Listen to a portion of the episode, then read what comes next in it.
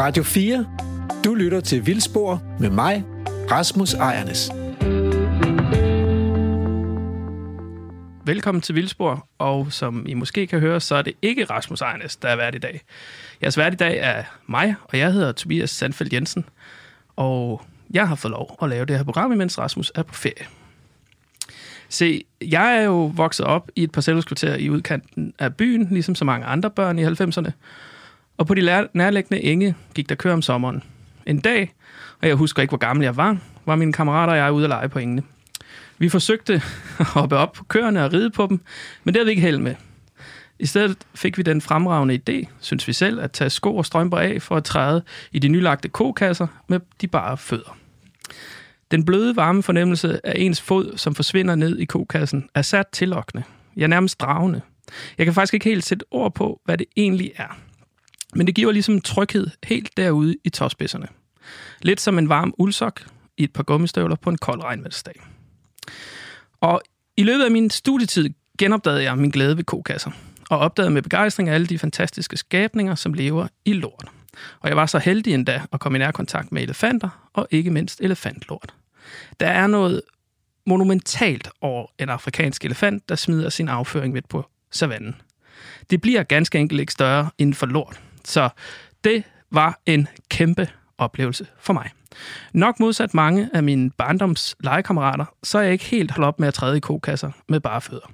Når ingen kigger, og jeg i ro og mag kan finde en nylagt, soleksponeret kokasse, så lister jeg glædeligt støvler og sokker af for blot at placere min bare fod midt i kokassen. Det sender mig tilbage til min barndomseng øjeblikkeligt. Og denne begejstring, kære lytter, denne begejstring for lort vil jeg dele med dig, således at du måske også får lyst til at smide dine sokker og med fuldt overlæg træde i en nylagt kokasse på en sommerdag. Tobias, Ja, er, er det ikke lidt fjollet, det der med lort? med lort? Ja. Er du sikker på, at det er sådan her, du vil starte din vikarkarriere? Øh, ja, det er jeg ganske overbevist om. Altså, altså, jamen, Andrew, prøv nu at høre. Okay. Lort er et allesteds nærværende fænomen. Ja. Du har sikkert været på toilet her til morgen. Ja. Ja, det, og det er der jo ingen skam i. Nej. Og alle organismer udskiller jo affaldsstoffer. Ja. Så selvfølgelig skal vi da snakke om lort. Det er jo, det er jo en af de mest øh, nærværende fænomener i verden. Hvad er det så, lytterne får ud af det her program her? Jamen, forhåbentlig at blive lidt klogere på noget, de egentlig har en afstand og måske en afsky for. Lidt ligesom du udtrykker nu. Men der findes, Andrew, der findes mennesker i det her land, som ikke kan komme af med deres afføring på nær derhjemme. Okay. Det er usundt. Ja, det er ikke så godt. Og jeg tror, at hvis vi får et lidt mere, hvad kan man sige, afmystificeret forhold til lort, så vi måske få lidt, lidt nemmere ved det. Og så er det jo helt fantastisk naturhistorie. Og det er jo egentlig det, det handler om i dag. Okay, okay. Men øh, jeg, var faktisk, altså, jeg var faktisk med på den reportage, vi skal høre om lidt, så det er jo ikke, fordi jeg er helt uden for, for, For rækkevidde. for rækkevidde, hvis man kan sige det. nej, nej, nej. Og det er jo... Og hvordan, hvordan oplevede du det? Mm, jeg har en meget, det kommer man også til at høre i reportagen, jeg har en meget klar, et meget klart billede fra den dag, hvor vi er ude på Mols Laboratoriet, det kommer til at høre om lidt, hvor jeg står der sammen med Emil, og så vores gæst, øh, Maja. De står og roder i en lort, og så holder der en turistbus lidt længere væk, og jeg er sikker på, at alle inde i den turistbus bare har tænkt, hvad fanden laver de egentlig? Ja, Og det, jamen velkommen til mit liv. altså, sådan er det jo. Ja. Øh, når man er nørd, så oplever man nogle gange, at den omgivende verden ikke, og særligt samfund ikke helt forstår, hvad man laver. ja, Men det er jo deres problem, Andrew. jamen, det er rigtigt. For vi har det pissefedt. Ja. Og lort er en af de største fester, der findes i den danske natur. Okay, jeg, jeg blander mig ikke mere, end du kan få lov til at, at køre resten af programmet nu. Ja, tak. Bare du sørger for lyden, for det kan jeg virkelig ikke finde ud af. Det, det skal jeg nok. Tak for det. Ja, men øh, endnu en gang velkommen til dagens vildspor om lort. Nu, kære lytter, skal vi på en rigtig lortereportage på Mols Laboratoriet. Og hvem ved, måske Emil smider sokkerne og planter sine søde, små fødder i en smukt, vellagt kokasse. Velkommen til.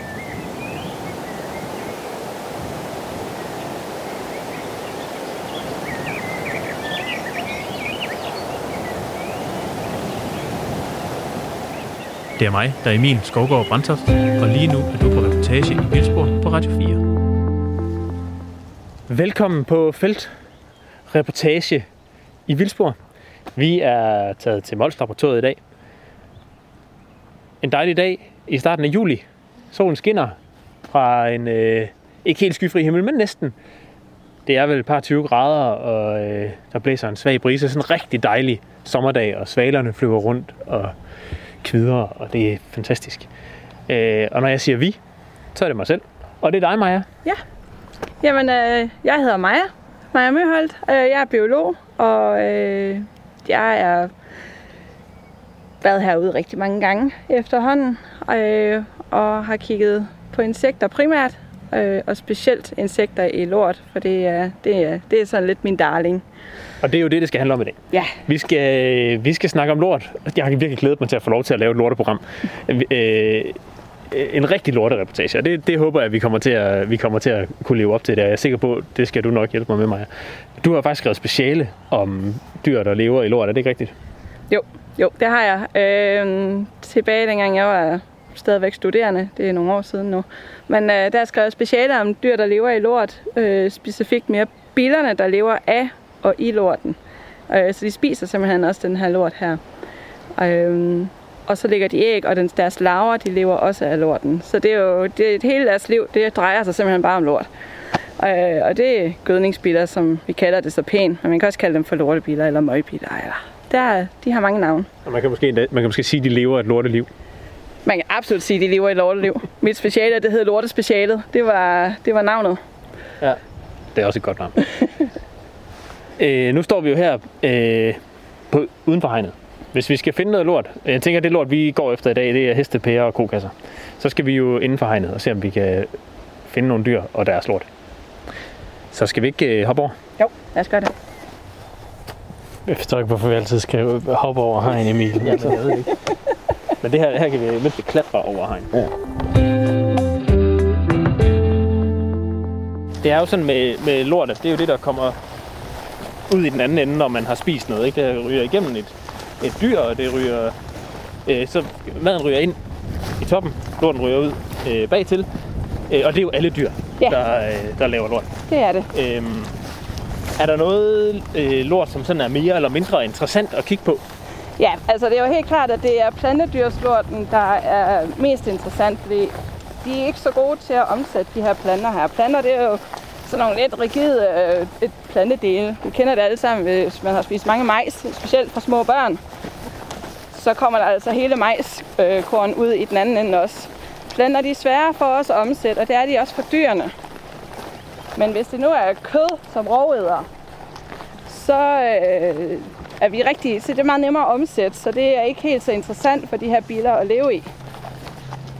Så der er meget mere mad øh, tilbage i lorten efter en planteæder, end der er fra en kødæder. Okay, og det... øh, Nu ligger der lige nogle... øh, Lige her, hvor vi kommer ned igennem fangfolden, så ligger der lige sådan en, en stor klump. Det kan måske være sådan en hængstedynge. Jeg tror faktisk, det er resterne af en, en lidt udspredt hængstedynge, der ligger her. Og det er jo fordi Øh, hængstene, de markerer det sådan territorier og sådan noget ved at Ja. lave sådan en ordentlig bjerg af lort. Nemlig. Øh, det er jo i sig selv fascinerende. Ja. Så det er simpelthen, det er simpelthen fordi øh, planteæderne, de har sværere ved at omsætte alle de der øh, stoffer, der er i planter. Ja, Så der kommer meget mere ud i den anden ende, som øh, insekterne lever i. ja, lige præcis. Altså, der er mange flere øh, hvad skal man sige, næringsstoffer tilbage fra planterne i lorten, øh, når, de, når, ja, når de nu har omsat det, de nu kunne inde i maven. Og selv drogtykkerne, som jo ellers ligger og kigger på det, eller tykker på det flere gange, de kan heller ikke omsætte det hele helt. Ja, og herude har vi jo, øh, på Molslaboratoriet er der jo øh, både en drøvtykker og en ikke drøvtykker, kan man sige. Ja. Øh, hestene, som ikke tykker drøv, de ryger bare øh, igennem. Og køerne, som jo har øh, et sindrigt system med øh, fire maver, er det vel nærmest. Øh, de får det jo så bearbejdet lidt mere. Ja, altså, øh, ja, når de kommer til at tykke på det en gang til, de har jo først et, den grove, tykke del. Og så er det jo, at man ser dem ligge, der, ligge dernede på jorden, og så nogle gange virker det som om, at så bøvser de lige et eller andet op, og så ligger de og tykker lidt igen. Og det er jo det her, der har været grovtykket, som de så ligger og tykker på ekstra grundigt, sådan at det bliver, så det bliver tykket endnu finere, og øh, dermed også øh, nemmere at omsætte ned i tarmen. Og den her proces, den dyrker de jo så jeg ved ikke, om det er specifikt lige er fire gange, men i hvert fald x antal gange, før de så begynder at spise forfra igen på noget nyt. Så kunne man godt, man kan godt forestille sig, at når det sådan er blevet behandlet nogle gange, så, så, så omsætter de mere, mere af det. Jeg synes, jeg læste et sted for nylig, at øh, i sådan en hestepære, der er der øh, det er cirka 70 procent af energien egentlig, der kommer ud af hesten igen. Øh, altså, så det kun er 30 procent af det, de egentlig spiser, de kan optage. Øh, og det betyder jo, at der må være masser af mad i sådan en, i sådan en hestepære. Ja, altså øh, jeg, jeg kan ikke lige tallene specifikt, men det, det lyder meget sandsynligt. Øh, fordi heste, de drøvtykker jo ikke. Så de spiser jo bare, og når man ser heste ude, hvor de ellers har frit tilgængeligt til, til føde hele tiden, god eller dårlig kvalitet, så spiser de bare hele tiden. Det er meget sjældent, de faktisk laver ret meget andet end at spise. Så, og det kan jo sagtens betyde, at det er fordi, at der, det meste af deres energi, det simpelthen går direkte igennem systemet og ud i den anden ende. Ja, jeg er heller ikke sådan, som sådan en hesteekspert, så det, men det var bare lige tal, jeg faldt over for nylig, og Ja. jeg tænkte, det var da, det er lidt, det er lidt voldsomt. Det virker som øh, en stor gave at give til møgbilerne fra hestene. Men altså- Og, og, og tilberede så meget mad til dem. Der er jo også øh, en grund til, at der findes så mange dyr, der er fuldstændig... Altså, de lever ikke andet i møg. Øhm, og det er jo netop fordi, at der er de her gaver her fra de store dyr specielt. Men Øh. altså, hvor mange drejer det sig egentlig om i Danmark? Hvor mange, hvor mange øh, billearter er, er knyttet til møg, sådan et slag på tasken? Et slag på tasken, så har vi lige over tilknyttet mig. Altså, vi har omkring 60, lige knap 60. Har lige knap 60 arter, der, øh, der er simpelthen 100% øh, er afhængige af møg. Altså sådan, at de, de spiser af møgen, øh, og de øh, lægger æg i det også. Så har vi jo så alle de arter, der så lever af de dyr, der så lever af, møg, af lorten, eller noget, ikke? Altså af møg. Øh, så det er sådan noget som rovbiller og, øh, og midder og alt muligt forskelligt rovdyrs øh, insekt og spænder. Øhm, og så har jeg jo ikke engang nævnt alle. nu der. Jeg sidder simpelthen lige. Få den selvfølgelig. Over til den næste. Det er jo den smukke, smukke blåhat jordbi. Ja, ja. Med de, med de lyserøde bukser. Ja, det er jo virkelig en fantastisk bi. Som... Og bukserne bliver jo lyserøde, fordi den samler pollen fra, øh, fra blåhat. Øh, og kun blåhat. Ja. Nå, men det var du var ved at fortælle om øh, dem, der lever af noget andet end lort, men stadig lever i lort. Ja, og jeg har jo ikke engang, altså, jeg har jo ikke engang nævnt fluerne, så, og der har jeg ikke tal på, hvor mange arter vi har, der, der er afhængige af lort der. Der er selvfølgelig også fluer. Det ved man jo, hvis man har set en lort. Så Den er jo fuldstændig dækket af fluer. Ja. Fluerne er så til gengæld ikke helt så kredsende som billerne, så der er mange fluer, der også går på hundelorte og rævelorte og den slags ting. Men Er der- de er altså lidt bedre, lidt bedre. Der er nogle fluer, der er kun går på plantedyrslort. Den, der hedder almindelig gødningsflue, går så vidt muligt kun på plantedyrslort. okay. Og, og det er sådan, øh, det er sådan en gul. Den er sådan gul og meget pelset, Ja. og den kan næsten være grønlig faktisk at se på. Ja. Og tit så sidder de jo to oven på hinanden. Altså nu går vi jo et sted her øh, i en indhegning på 120 hektar, hvor der, øh, hvor der går nogle dyr, men jeg synes faktisk ikke, altså nu så vi hængstilbingen deroppe, men jeg synes i virkeligheden ikke, der ligger specielt meget lort. Ikke lige her endnu. Det Øh. kommer, det kommer nok, når vi kommer ned til, hvor de opholder sig primært. Ja, Det her sted her, det er jo sådan en rimelig smalt stykke øh, mellem to indhegninger. Øh, og, og jeg tænker primært, at den bliver brugt til, når de skal vandre fra et sted til et andet. ja det er simpelthen transportstykke. Det er bare, det er bare en vej. Det giver god mening.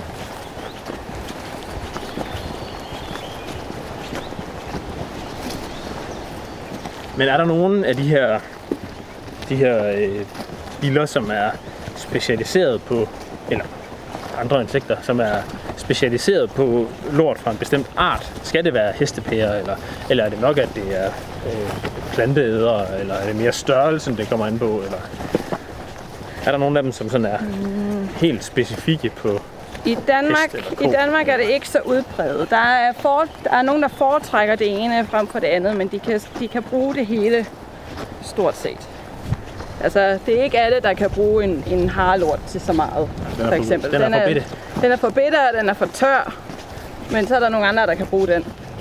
Ja. Øh, men hestepærer og kokasser, og øh, specielt krondyrlort, men, men måske også øh, lidt de der store klumper af, af rådyrlort og den slags ting. Der, når, en rå, når et rådyr har haft lidt tynd mave, du ved. Ja, Øh, så bliver det ikke små så perler. det er ikke, nemlig. så det er ikke lakrids, øh, Nej. hvad de, øh, spejderhavlene der. Det er det ikke. Så bliver det mere sådan en stor, lidt fast klump.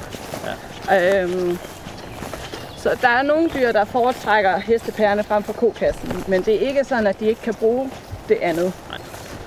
Øhm, der findes rundt i verden, der er der sådan, det er lidt mere udpræget, at, øh, at det kan være meget adskilt Hmm. og meget specifikt og specialiseret. Ja. Men i Danmark er det ikke sådan, sådan endnu. Øh, hov, der fløj faktisk jeg, en skarnbasse, som er jo en af dem, der lever af lort. Nå, men dem skal vi nok få at se. Øhm, Mm. Vi skal lige ind i skoven i hvert fald. hvad med sådan en, den findes jo så ikke her, men sådan en som, øh, som trehornet skarnbasse kommer jeg til at tænke på. Er, den, er det kun krondyrlort, den bruger, eller kan den også godt, hvis der har været en hest forbi, kan den Den, også godt tage en øh, øh, hestebær? Altså, jeg har stort set kun set den bruge krondyrlort og, og forlort. Altså, den tager de der semi-store lakridser, Ja, som du kalder dem. Øh, de der perler der. ja lad være med at tager spise den dem. gerne. Ja, lad være med at spise dem. Men den, det, det er dem, jeg sådan primært har set øh, 300 skarnbasse på. Men det handler jo også om, hvor det er, 300 skarnbasse lever. Ja. Altså, hvad det er for et habitat, et naturområde, den lever i. Det er klart. og hvad vi så har puttet af dyr der. Ja. Øh, ofte handler det om øh, hedeområder og øh, meget tørre, åbne veder og sådan nogle ting. Og der får typisk en af dem, der kommer derud. Ja. Ja, det kan gå med. Nu nærmer vi os, øh, nu nærmer vi os at komme ned til engen her. Vi er kommet lidt øh, fri af træerne. Ja. Øh, nu blæser det faktisk en hel del. Det kan man nok ikke nødvendigvis høre, men øh, det gør det faktisk. Og der står også et par køer. De er heldigvis ligeglade med. Måske synes de faktisk nærmest, det er rart med lidt vind til at holde fluerne væk. Der er i hvert fald og dasker og ryster på ørerne hele tiden og sådan noget der. Nu nærmer vi os også et sted, hvor der er kommet meget mere lort, kan jeg se. Du lytter til Radio 4. Noget af det, jeg godt kunne tænke mig, at du skal øh, lære os i dag, Maja, Ja. det er, hvordan vælger man den rigtige lort. Ja. Og vi står og kigger på øh, noget, som nok er en hestepære her. Ja. Øhm, den er ikke frisk. Det, nej. Er der Den liv i sådan en der, tror du? Den er nok en uge gammel. Hvis der, hvis der er liv i, så er det måske nogle laver, øhm, der er tilbage dernede i, som stadigvæk bor der. Øhm, så, og, og laverne, de er altså ikke så nemme at... Altså, de, de ligner sgu hinanden alle sammen. Så øh, det er lidt sjovt at kigge på de voksne bitter. Øh, så denne her lort her, vil jeg jo våge at påstå, er måske ikke det bedste eksempel på et sted, hvor der er rigtig godt med mange voksne bitter. Jeg har lyst til lige at sparke til den alligevel. Det for, gør du bare. For at se. Den er sådan ret, den er ret tør, ikke? Altså, Lidt øhm, fugtig, men den ser gammel ud. og man kan også godt se, nu stikker jeg fingeren i det her. Man kan jo godt se, at øh, Men der er Der der er- en larve i øvrigt. det er der også. Og den her, den er helt muggen. Det er jo, det er jo en af processerne, når det er, det kommer til, at når laverne og det hele er lidt tørt og sådan noget, laverne de så stadigvæk er dernede i, så begynder svampene også at tage over. Øhm, for det er jo en del af nedbrydningen, det er, at svampene de kommer og hjælper med at bryde det hele ned. Øh, så det kan komme tilbage ned i jorden, alt det her energi her. Og udover svampene, så kommer der jo også øh, bænkebider og øh, tusindben og alle mulige andre dyr, som lever af alt det her halvrådende materiale, som det er blevet til på det her tidspunkt. Jeg har altså lyst til lige at sige, at øh, der står en bus lige derovre, som er Nationalparkbussen ser ud til. Og hvis de ikke kiggede før, da vi kom forbi med den her mikrofon, så kigger de helt sikkert nu, hvor I begge sidder på hug Tror du, de, og roder i næste pære. tror du, de kan se, at vi kigger i lort? Men det, altså, det, er jo ikke, øh, det vil ikke være første gang, Nej. at vi optræder med at pille i lort. Men det man kan se her, det er jo faktisk, der er jo virkelig mange øh, sådan plantefibre i det her øh, hestelort her. Ja, det er meget groft. Altså Ja. sådan, hvis man sammenligner med en kokas for eksempel, som er jo næ- næsten flydende. Så ja, det er- her er jo, det er jo ret groft. Alle, der har prøvet at træde i en frisk kokasse med bare til, de ved, at den er flydende sådan en. Men det er dejligt. Det er varmt. Det er varmt. Nu kravler der også lige en anden bitte, måske en mejer eller et eller andet. Ja, det, er ikke, øh, det vil jeg ikke kalde for et, en, en gødningsbillede. Den er bare tilfældigt dumpet ned her. Ja. Okay, men skal vi så prøve at finde Prøv en? se, der har vi en svamp faktisk. Der, øj, det er en bitte en der. Ja. Den er 3 mm høj. de er, ja, netop det. De er meget små, når de bor i, i lorten typisk. Det er jo ikke, øh, altså de har jo ikke øh, tid til at blive sådan nogle kæmpe store paddehatte, som vi kender det fra champignoner og den slags ting. Det, er, jo- det, det går lidt hurtigt, fordi det er jo et, det er jo et midlertidigt levested, det her. Øh, så det handler jo bare om at komme hurtigt i gang og komme hurtigt videre og, øh, og komme, i, ja, komme afsted med alt det, der nu skal gøres, inden man forsvinder igen. Hvor lang tid har man, hvis man øh, skal nå at bruge sådan, sådan en lort her? Altså, øh, det kommer lidt an på vind og vejr.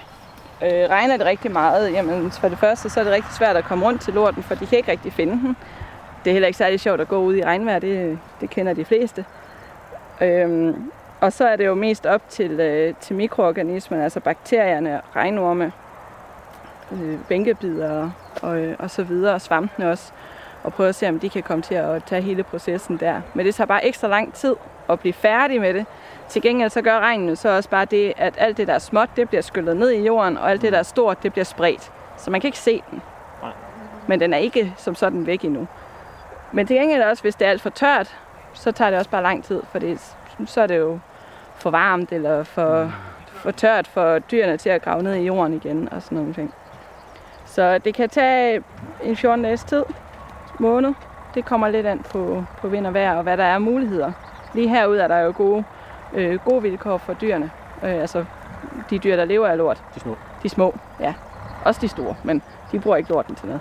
Men øh, ja, så, så hvis ikke der har været dyr i nærheden i lang tid, og der lige pludselig bliver sat en masse dyr ud, og der er 10 km til den nærmeste øh, dyreflok, så er der bare ikke helt så mange dyr tilbage, selvom der er lidt kronhjorte rundt omkring, eller hjortevildt af en anden slags. Det giver mening. Nu bliver der faktisk lige leveret en helt frisk... Øh...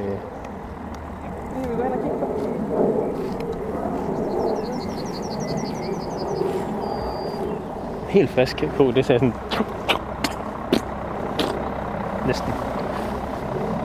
Det er første gang, jeg har skulle imitere en lort. Faktisk. Jeg ved ikke, hvordan det gik. Du får lov til det hele i det her program. Ja. Okay, den her den er 30 sekunder gammel, den her lort. Max. Der var en flue. Der Allerede. er faktisk allerede fluer, der går i, så snart det kommer ud af numsen på, på, på konen. Der er simpelthen fluer, der sidder og venter lige omkring numsehullet. Og så går de ellers bare i lorten, så snart den kommer ud.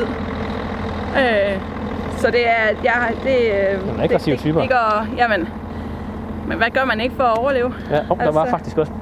Der kom lige en bille kravlende henover, tror jeg. Var kravlet ind under det her græs her. Så.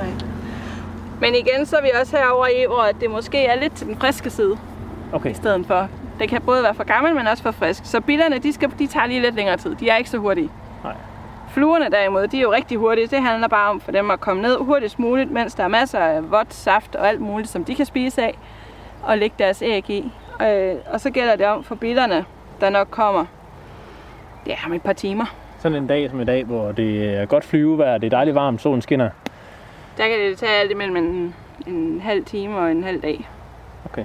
Det, øh, det kommer lidt an. Der er jo bil, nogle biler, de kan godt lide, at det lige har nået at få en halv centimeter skorpe på, og så er der nogle biler, der godt kan lide, at det lige har fået, øh, eller det ikke har fået skorpe på. Øh, det er sådan igen lidt for, forskelligt. Men det må godt lige få lidt skorpe som regel. Så ikke, ikke helt frisk. Så helt frisk du er heller ikke. Nej. Nej. Men det er alligevel imponerende. Altså, 30 sekunder efter den der lort havde ramt jorden, der var de første fluer, øh, havde de første fluer indfundet sig. Og de, Ja. de lægger så æg på den, eller hvad? Og så lever larverne af det, eller lever de voksne fluer også af lorten? De voksne fluer, de, lever, øh, de, de drikker de der safter der. Så de voksne fluer, de er rigtig glade for øh, specielt kolorte, sådan nogle dejlige både nogle. For de har jo ikke en bidemund eller noget til på anden vis at kunne klemme saften ud, ligesom billerne har. Så fluerne, de har sådan en, øh, en støvsugermund, kan man kalde det. Så de skal simpelthen sidde og suge på de her safter, der så er Hvad med sådan en som den der, som Andrew var lige ved at jogge i? meget tæt på. så kan man faktisk se allerede her fra overfladen, at den har en, øh, en, fået en skorpe på, og der er lidt huller. Den er lidt til den bløde side, så den handler måske en time eller to gammel, men der kravler faktisk nogle biler rundt allerede nu. Og man kan sådan lige, øh, den er sådan lige til den tynde side stadigvæk. Når den er rigtig god, så kan man vende hele, hele kokassen stort set. Så er det sådan en, en kvæli kvæli, så er vi der præcis. Den her, den har fået måske, hvad ved jeg, 3 mm skorpe på, eller noget i den stil, så den er sådan lidt til den flydende side stadigvæk. Og der kan man sådan trække den fra hinanden, og så kan man lige se. den, er, den er meget våd i midten, den der, det Ja. kan man godt se. Så det er kun de billeder, der er de tidlige af dem, der er kommet på denne her endnu. Øh, og det er primært dem, vi kalder øh, møgkær. Altså det er faktisk en bille, der lever i vand. Den kommer af vandkær-familien. Øh, og den har simpelthen fundet ud af, at øh, der er noget lort, der øh, er så flydende, at det kan man også svømme rundt i. Og der er ikke så mange andre biller, der er kæmpe omkring den her lort her. I stedet for vand, der er der rigtig mange dyr, der lever i det. Så i lorten er det lidt nemmere at, øh, at finde føde og levesteder og den slags. Så det er møgkærne, der er nogle af de første. Det er møgkærne, der plejer at være nogle af de første, ja. Det er i hvert fald sådan lidt øh, den generelle ting. Og, øh, og de er, findes også i hestelort, selvom hestelort er noget mere fast. Øh, men de holder sig til det primært friske. Og forholdsvis friske. Og så kan de jo også gå, selvom de svømmer. Så kan de også finde ud af at gå rundt i det. Så selvom det er tørt. Kom løbende henover. Det var det sådan en, der kom løbende henover lige før, ja. Så, øh, og de, de kendes på, at de er meget, øh, næsten helt runde eller ovale. Øh, hvor de andre biler, de plejer at være sådan lidt mere øh, aflange i det. Ikke helt pølseformet, men vi er en, en kompakt pølse, kan man kalde det det. pølse. ja, men det er en meget god beskrivelse. Ja. Ja. nu var der lige en til, tror jeg. Eller tager jeg lige et græsstrå til at prikke med her, for den er lidt flydende, den her. Jeg skal nok nå at blive smurt ind i lort, inden vi kommer hjem alligevel. Ja, Men, øh, jeg tænker, vi kan nå at vaske fingre sådan, på et tidspunkt. Man kunne jo vælge at tage en gummihandske på, hvis man synes, det er... Eller finde en pind. Eller finde en pind. Så, og man kan også se, at der er faktisk nogle bitte små dyr, der kravler rundt i det. Og det er miderne, der allerede også er kommet. De kommer gerne med enten fluer eller, eller billerne. De gør ikke fluerne og billerne noget. Ikke de voksne dyr, men kan så finde på at spise æggene. Og, og hvis der er en død larve for eksempel, så spiser den også. Så de sætter sig simpelthen fast på fluen, eller hvad her? Bruger Ja, den så det, en så er det bare sådan bus. en, Ja, præcis. Så er det nemlig bare en bus.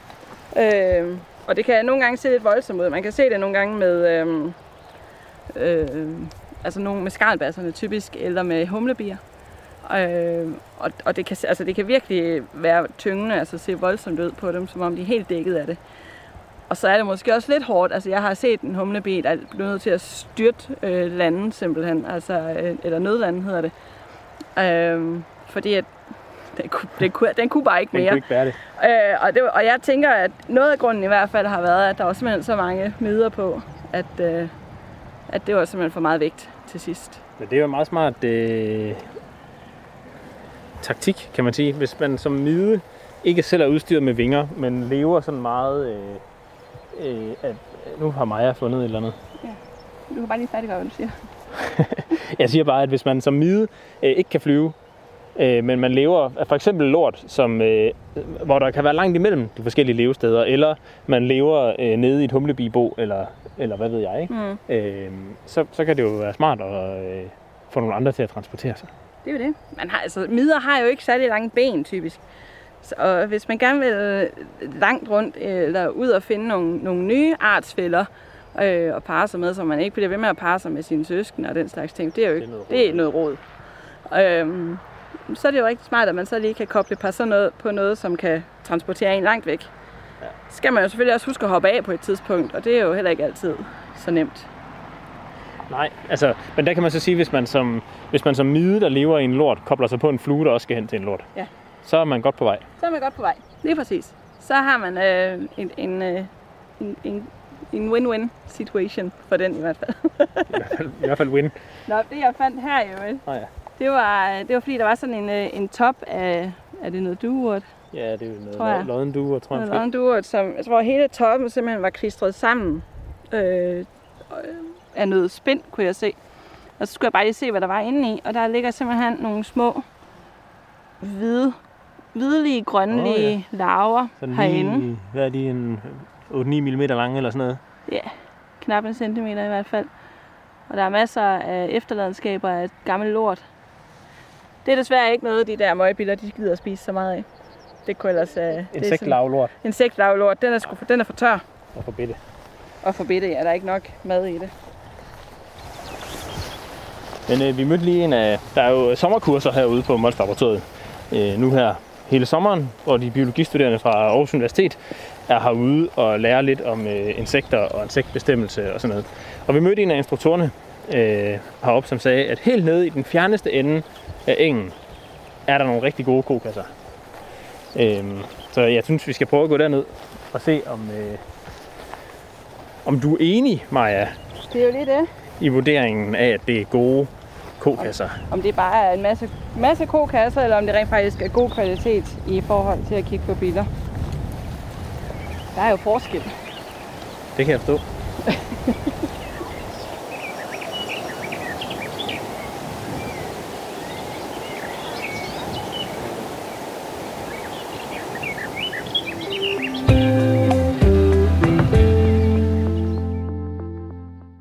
i landet, hvis man, øh, hvis man begynder at vende kokasse. Det er så ikke alle, der gør det. Men der er nok mange, der spørger, hvad? Hov, hov, hov, hov, hov. Der er gravet hul her. Ja, det fandt min første hug! Hold kæft, mand! Er man skarp, eller er man ikke skarp? Der ligger en månetorbist! ja, der ligger fandme. Prøv lige at høre. Der var lige et hul, og nede i hullet, der ligger simpelthen en månetorbist og æder. Nu... ah, ja. Nej, nej, nej, nej, nej. Første kokasse overhovedet. Kom lige med dig, ven. Jeg vil jo ikke ødelægge dig, vel? Hvor er du fin. Jeg ryster helt. Jeg ryster helt. Morten D.D. Hansen, biolog og museumsinspektør ved Naturhistorisk Museum Aarhus. Aarhus. Velkommen til. Tak. Hvad i alverden var det, vi hørte her?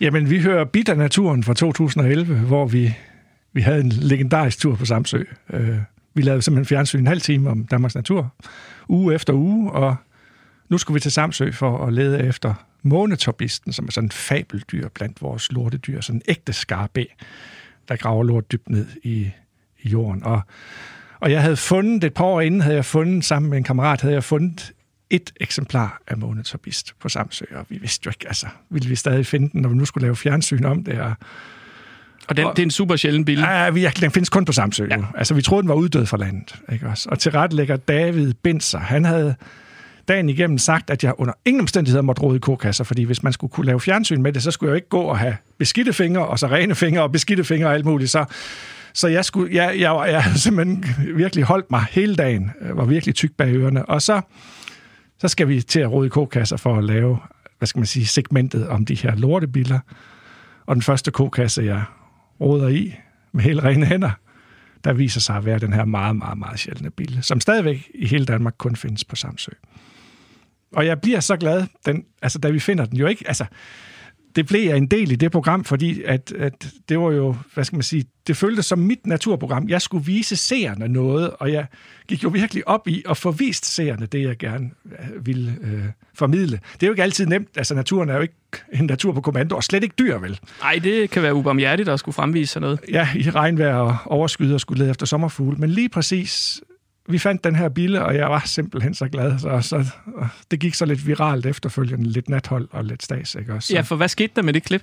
Jamen, det endte alle steder. Øh, fordi at, at det, er jo ikke, det er jo, som du selv nævner, det der med, hvad sådan rod i lort, det er jo ikke lige noget, folk anser for normalen. Vel, altså, det falder uden for normal adfærd. Det, I gamle dage var man nok blevet sendt på en eller anden lejr.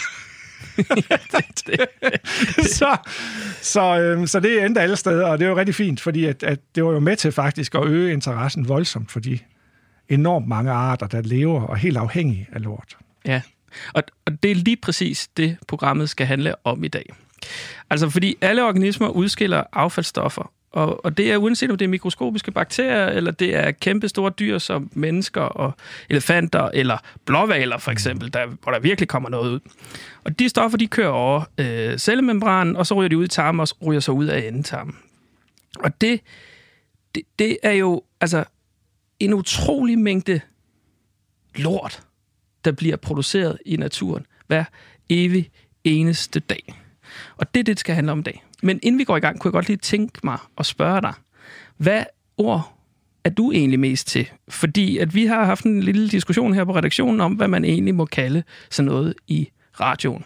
Altså, vi har været ude i møje, fæses, fækalier, afføring, puha, ekskrementer, høm, hømmer, pøller, Ja, altså man kan sige, at kærtbarn har jo mange navne. men men hvad, hvad foretrækker du egentlig som, som, som fagperson at bruge om, om det substrat, som kommer ud af alle større pattedyr og tilfældigvis er brunt? Jamen, det er jo lort. Det er også det. Det er jo et lorteprogram. det er også, der er ikke nogen, der siger et ekskrementprogram, vel? Så altså, det er lort, jeg bruger øh, generelt, men igen kan man jo være specifik, ikke også? Fordi jeg siger jo ikke hestelort, jeg siger jo hestepære, og jeg siger mm. kokasser osv. Men det er forlort, det er rådyrlort, det er krondyrlort, ikke også? Så det er lort. Ja, så er det ligesom på plads. Vil du starte med at forklare, hvad en, øh, sådan en lort egentlig er rent biologisk? Altså, jeg kom jo ind på, at det var affaldsstoffer, men det er jo også, det er jo også et hjem for nogen. Jamen, det kommer an på, hvem det er, der laver lorten. Fordi der er jo dyr, der nedbryder. Altså meget af det, vi udskiller som mennesker, det er jo virkelig nedbrudt til helt basale bestand, bestanddele. Altså, vi er jo over i ammoniak eller ammonium og sådan noget. Altså, vi er, vi er helt ude i, i de basale molekyler.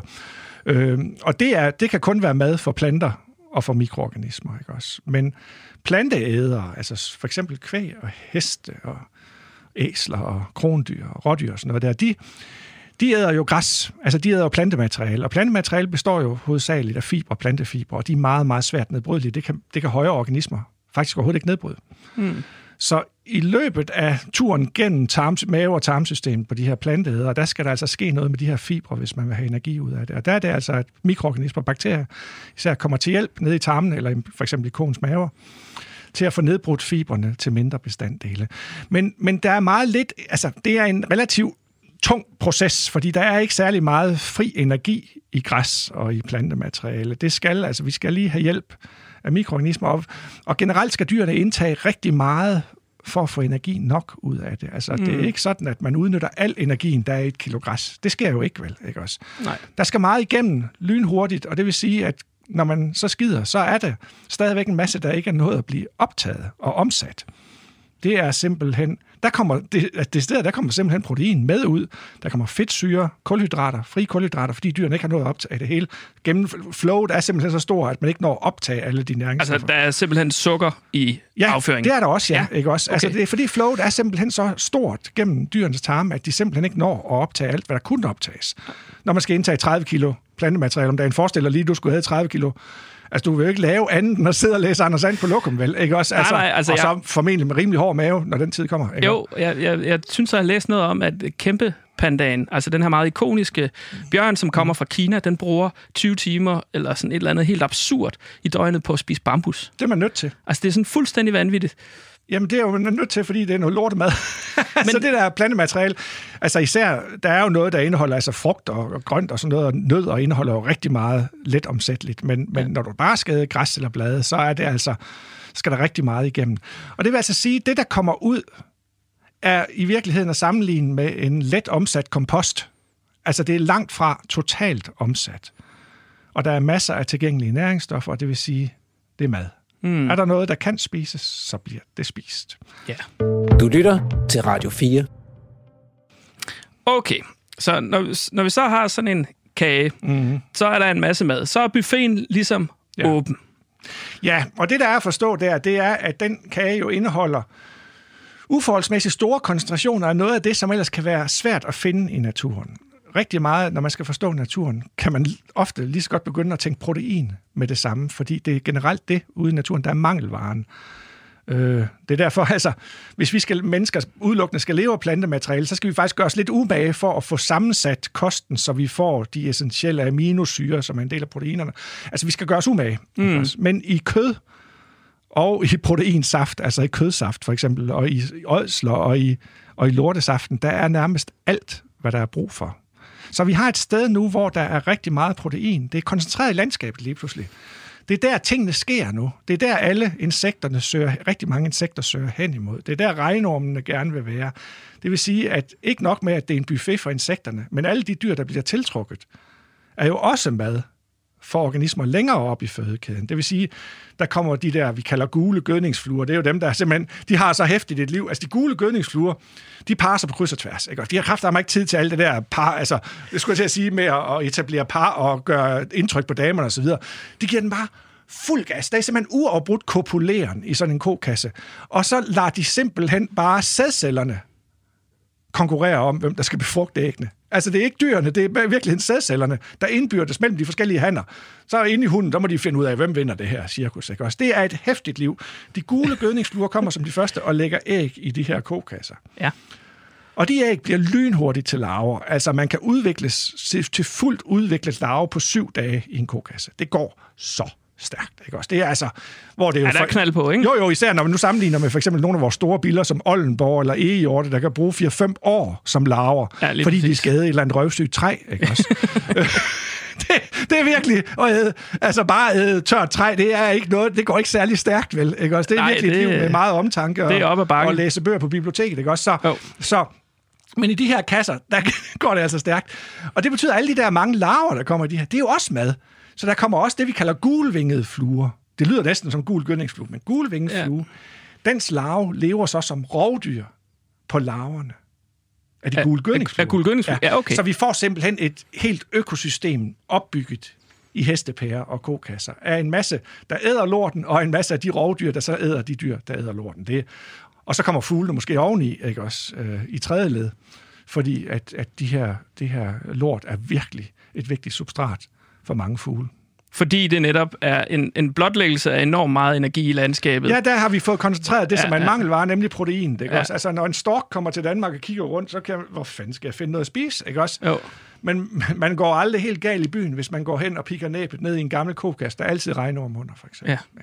Okay, så, så vi får ligesom i landskabet etableret nogle øer Af protein. af protein, og det tiltrækker så alle de her dyr, og, og, og særligt fluer og biller og sådan nogle ting. Og så får vi sådan en mikrokosmos, et brunt mikrokosmos i landskabet. Ja. Noget af det, jeg godt kunne tænke mig at høre dig om, Morten, det er, hvordan finder alle de dyr her lorten? For du siger jo netop, at der er jo ikke særlig meget lort i vores landskab. Så hvordan finder en, ikke bare en flue, men måske egentlig også billerne, hvordan finder sådan en bille egentlig en kokasse? Altså, svaret er jo indlysende, når man tænker over det. Man kan bare lukke øjnene og begynde at, at snuse ind, fordi at lort indeholder rigtig mange sådan det, vi kalder altså, volatile molekyler, altså ting, der går på gasform. Ja. Det er også svovlbrænde, der er metan, der er jo også, altså, der er Altså, skato- luk- ja, der er alle- Lugten af lort, skatol jo, ikke? Altså. Altså. Lugten af lort, altså Ja. en alkohol, der simpelthen fordamper, ikke? Også ja. ja. ude i landskabet. Skatol, simpelthen, det er jo lorteduften, som jo faktisk i meget, meget små koncentrationer, der bruges det i parfume. Rigtig mange parfume, det er jo, der, der lugter det godt i små koncentrationer. Ja. Sådan, Men man, alt med måde. jo jo, jo tak, Også, jo tak, Det er jo ligesom tak. ostepops, ikke? Også et kilo Jo. ostepops, så Jo. begynder det måske ikke at være så lækkert, som det var til at starte med. Øhm, så det er, altså, det kan man lugte på lang afstand, og mm. nogen, en sulten lortebille kan altså lugte lort på mange hundrede meters afstand. Okay. Og det betyder jo så, at, at, at så det tiltrækker, altså, det tiltrækker virkelig rigtig mange organismer for lang afstand. Vi oplevede det faktisk, vi lavede et projekt for nogle år siden, som Rasmus var projektleder på, øh, BioWhite, Ja. hvor vi øh, skulle prøve at kortlægge lortefauna, altså al fauna og flora i Danmark og funga, Ja, ja, altså hele molevitten. Men vi skulle også lave specifikke indsamlinger af lortedyr. Og den måde, vi gjorde det på, det var simpelthen, at vi afmålte, det var Maja, der gjorde det faktisk, afmålte sådan nogle 200 gram Maja, som er med i reportagen i dag. Øh, præcist. Ja. Ja. Øh, vi skulle afmåle sådan nogle, vi lavede sådan nogle terninger, Maggi-terninger, store Maggi-terninger af kage, sådan 200 gram kokasser, tror jeg det var, mm-hmm. og anbragte det i fælder rundt omkring i landet. Både ude i agerlandet, men også altså, i rigtige naturområder. Og den, der fangede aller, aller mest, det var den, der stod midt ude på en dyrket mark op ved Kalø. Langt væk fra nærmeste lort ellers. Ja, det giver jo ikke nogen mening. Altså, Jo, burde det gør det jo ikke- så netop, Nå. fordi det har været den eneste duftkilde i Miles omkreds. Ah, okay. Og lortebillerne flyver jo rundt. Altså, mange af de her dyr er højmobile, fordi når man lever af en ressource, altså der er jo ikke nogen, der lige kan gennemskue, hvor den næste dej bliver lagt, vel? Så, så man er nødt til at være ret mobil. Det er klart. Som lorte, lortebille, for eksempel. Og de flyver så rundt, og så lige pludselig i det her landskab, hvor der ellers overhovedet ikke lugter af lort, der er der lige pludselig sådan en fyrtårn af duft.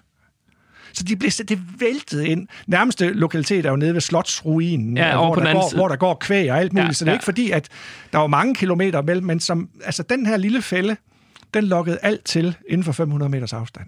Der var kommet indenfor, ikke også? Og det var bare, det var mange, mange biler, og det var mange forskellige arter. Jamen, det er jo helt forrygt. Så, så det viser effekten af, af duft, jo. Men så undrer jeg mig lidt, fordi vi startede jo programmet med at høre det øh, klip med månetorbisten, mm. og den findes så kun på det nordlige Samsø. Ja. Hvorfor flyver den ikke videre? Hvor, øh, altså, Så kan jeg der må der være mere lort på Samsø, end bare lige på, på pynten deroppe i, i det nordlige Samsø. Ja, men det er jo... Nogle gange, så bliver man jo lidt frustreret over dyr i forhold også til naturbeskyttelse og bevaring af de her dyr. Fordi hvis den nu bare ville have lort, ligesom alle de andre, så kunne det jo være en masse steder. Der er jo trods alt hestepærer og kokasser mange steder i landet. Jo. Men mange af vores arter stiller, det, altså de, de multidimensionelle, kan man sige. De stiller enormt mange forskellige krav. Sommerfugle, der både vil have en bestemt øh, plante til deres æg og larver, og de skal være på en bestemt måde i landskabet, og så skal der være nektar til de voksne. Og lortebillerne, som i nogle tilfælde er enormt varmekrævende, altså månetorbisten, den vil kun grave og leve, hvor der er syd, altså på sydvendte skrænter, hvor der er knokkel, pokkel varmt. Vi er på nordside, nordkanten af dens udbredelse, europæiske Ja, okay, fair nok. Øh, så det er sydvendte skrænter, og der skal være lort. Også i det tidlige forår, fordi den er allerede fremme i Hvor, april. hvor tidligt snakker vi, når du siger Ej, men tidligt sådan for? 15. april må der gerne være. 15. april, der skal være... Og det er langt inden, at de fleste lodsejere smider deres øh, kreaturer på græs. Ikke? Ja, Så det okay. vil sige, at der er ikke ret mange steder, hvor vi har sydvendte skrænter, hvor vegetationen jo slet ikke er gået i gang med at gro endnu, så der er jo heller ikke meget at komme efter for kreaturerne, vel? Så ikke nok med, at det er et sted, hvor køerne ikke rigtig gider være. Det skal være sydvendt, og det skal være allerede i april. Det er der ikke mange steder, der lever op til. Så månetorbisten har historisk set haft en, måske 20 lokaliteter i Danmark. Den store lokalitet var sådan noget som Røsnæs, de sydvendte skrænter på Røsnæs, over Røsnæs. nord for Kalundborg. Ja. Øhm, men der var lige et par år, hvor der ikke var græsning på Røsnæs i 70'erne, og så uddøde den simpelthen derfra. Sammen Det, det kan man seriøst se Ja, i det er simpelthen registreringerne. en to. Altså, sådan en art, der er etårig, den er etårig på undsorbisen. Han bruger Ja. et år på udvikling. Jamen, altså hvis der bare er et år uden mad, jamen, du kommer også til at dø et år uden mad. Ikke også? Ja, altså, ja, mig? Ja. Ja, absolut da. Ikke også? Så, så det er jo, det går stærkt, og, og så, så det er jo tit det, vi ser med natur og sjældne arter. Det er et år med dårlige forhold, så det farveler. Så månetorbisten på Røsnes var simpelthen et offer for udviklingen. Ja, men, men, og, ja, i virkeligheden, men det var kun lige et par år, hvor der ikke var græsning. Nu er der masser af græsning, ja, Ja, men mundtorbisten er væk. Altså, de her møgbiller, mm. er der nogen, der kommer tidligere ud eller frem end månetorbisten 15. april? Det er jo sådan, altså, det er jo, så er der godt gang i foråret, ikke? Er der nogen, der sådan er tidligere, endnu tidligere? Fordi man kunne jo sige, det taler jo netop for, måske, at man skal have dyr i landskabet hele året. Jamen, hvis du sætter dig en stille december eller januardag, hvor temperaturen er en 5-6 grader, hvor der er høj luftfugtighed, hvor det egentlig, hvor solen skinner, og det er sådan en af de der dejlige, rolige vinterdage med relativt lunt vejr, og sætter dig ude på Mols Laboratoriet for eksempel, så er luften fyldt med biler. Altså, vi taler, at det, det ligner en sommerdag. Det summer af sol over vinterengen. Ja. Og det er alle vores brune arter af møgbiller, altså almindelige møgbille, tidlige møgbille, vintermøgbille. Altså, det er arter, der er vinteraktive. Ja. Så der er masser af aktivitet på de der dage. Og når du tager sådan en hestepære, sådan en decemberdag, og løfter den, og for eksempel gør, altså nummeret, vi plejer at gøre, det er jo det der med at putte den i vand. Mm. Tag sådan en hestepære og putte den i vand. Så har Altså du simpelthen taget- skumme en lort. Ja, skumme en lort for Ja. alle godbiderne, ikke også? Ja, ja.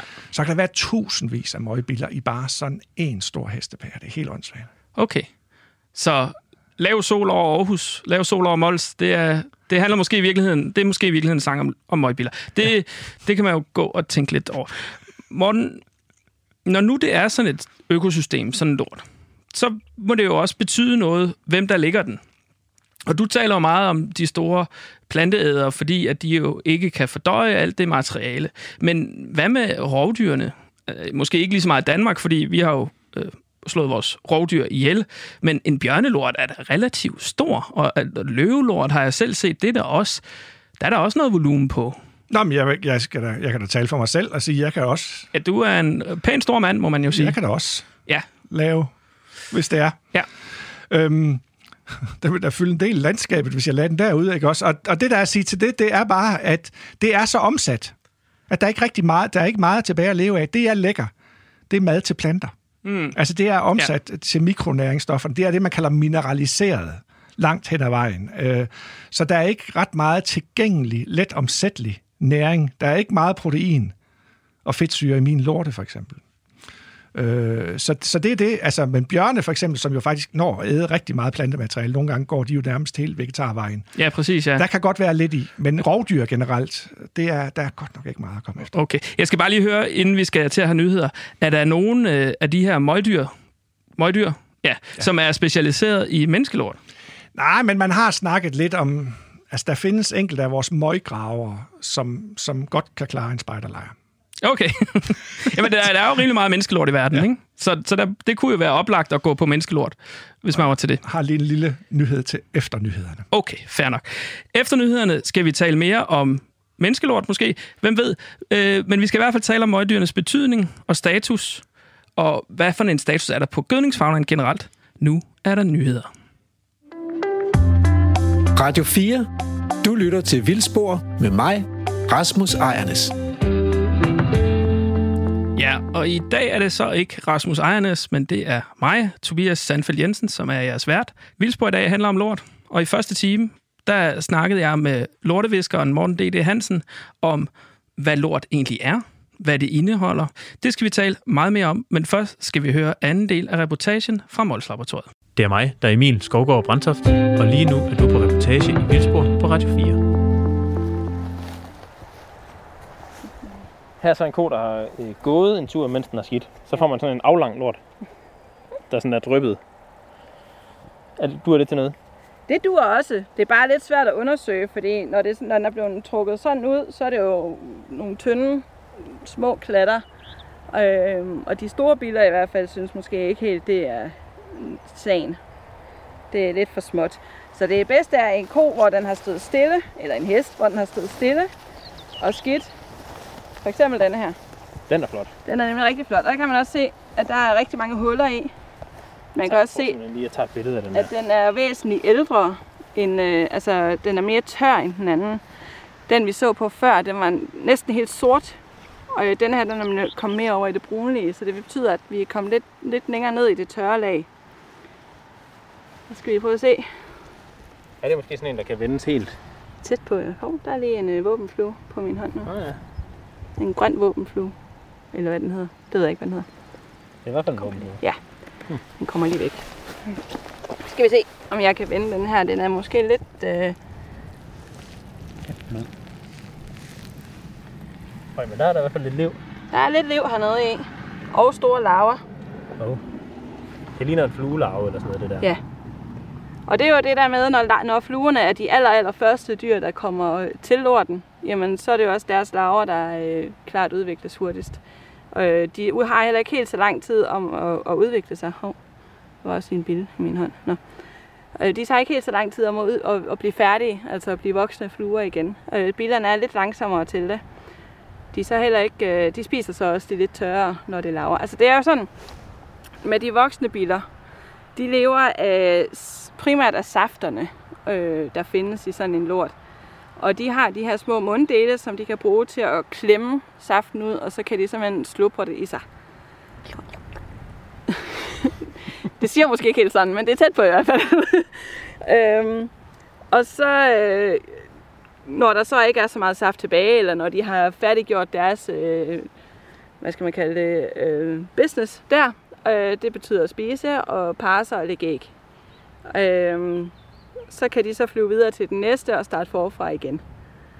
Øh, og så larverne, de lever så i kokassen, og der er det så et spørgsmål om, hvad for en art, eller hvad for en øh, slags bille vi snakker om, for der er forskellige måder, de kan gøre det her på. Men de lever i hvert fald af den lort, der så er til dem, øh, og den kan være mere eller mindre tør, og den, det er så det, de spiser. Så der er ikke så meget saft tilbage, når billelaverne kommer øh, og er klar til at spise og skulle leve videre og blive voksne på en eller anden måde. Så det er saften, det er simpelthen de voksne. kommer en rovbille kravlende der. Ja, det er en, øh, hvad den hedder nu? Altså, jeg er ikke specielt skarp Jeg tror, det jeg har er lyst til at en kalde den jagt- for en jagtrovbille. ikke? Jagtrovbille, ja, det var også Ja, min en eller tanke. anden slags. Der kan være flere. Der er flere, ja. Øh, Der, jeg, det er ikke rovbiller, jeg har kigget på. Der er Men de hvad laver svære. den? Jamen, den lever jo for eksempel så af æg og øh, larver. Okay. Så den lever Og op kan til også godt navn. finde på at spise nogle små fluer og sådan nogle ting. Altså, hvis den kan fange dem. Så den lever faktisk op til sit navn og lever som rovdyr på Ja. den her lort her. Lige præcis. Okay. Og der er også mange rovfluer, der faktisk tit kommer øh, til, til lorten, øh, for blandt andet at spise fluerne, der kommer til, og øh, larver også. Og, øh, altså biller har jo sådan en panser, så det er lidt svært at komme til at, at stikke sin, øh, sin snabel ned i dem. Men øh, kan det lade sig gøre, så gør den det. Øh, det er ikke så tit, man ser, at det er en bille, den sidder med i hvert fald. Det er typisk fluer. For rovfluernes vedkommende. For rovfluernes vedkommende, ja. Så det er jo ikke, altså så, så sådan en lort her, altså der er jo de, biler, eller de dyr, der lever direkte af lorten, og så er der de dyr, der lever af de dyr, der lever af lorten. Og så fortsætter ledene jo faktisk op til, at det kan være fugle, der spiser øh, insekter også. Og, øh, altså, det kan være mange, det er meget, meget mere er øh, end bare lige det. Der er simpelthen sådan nærmest et helt økosystem knyttet til sådan en kokasse. Ja, en kokasse kan man godt kalde for et, et, et økosystem i sig selv faktisk. Øh, som så interagerer med, med alt det udenomkring. Avanceret. Jamen det, jamen det er jo ikke lige til.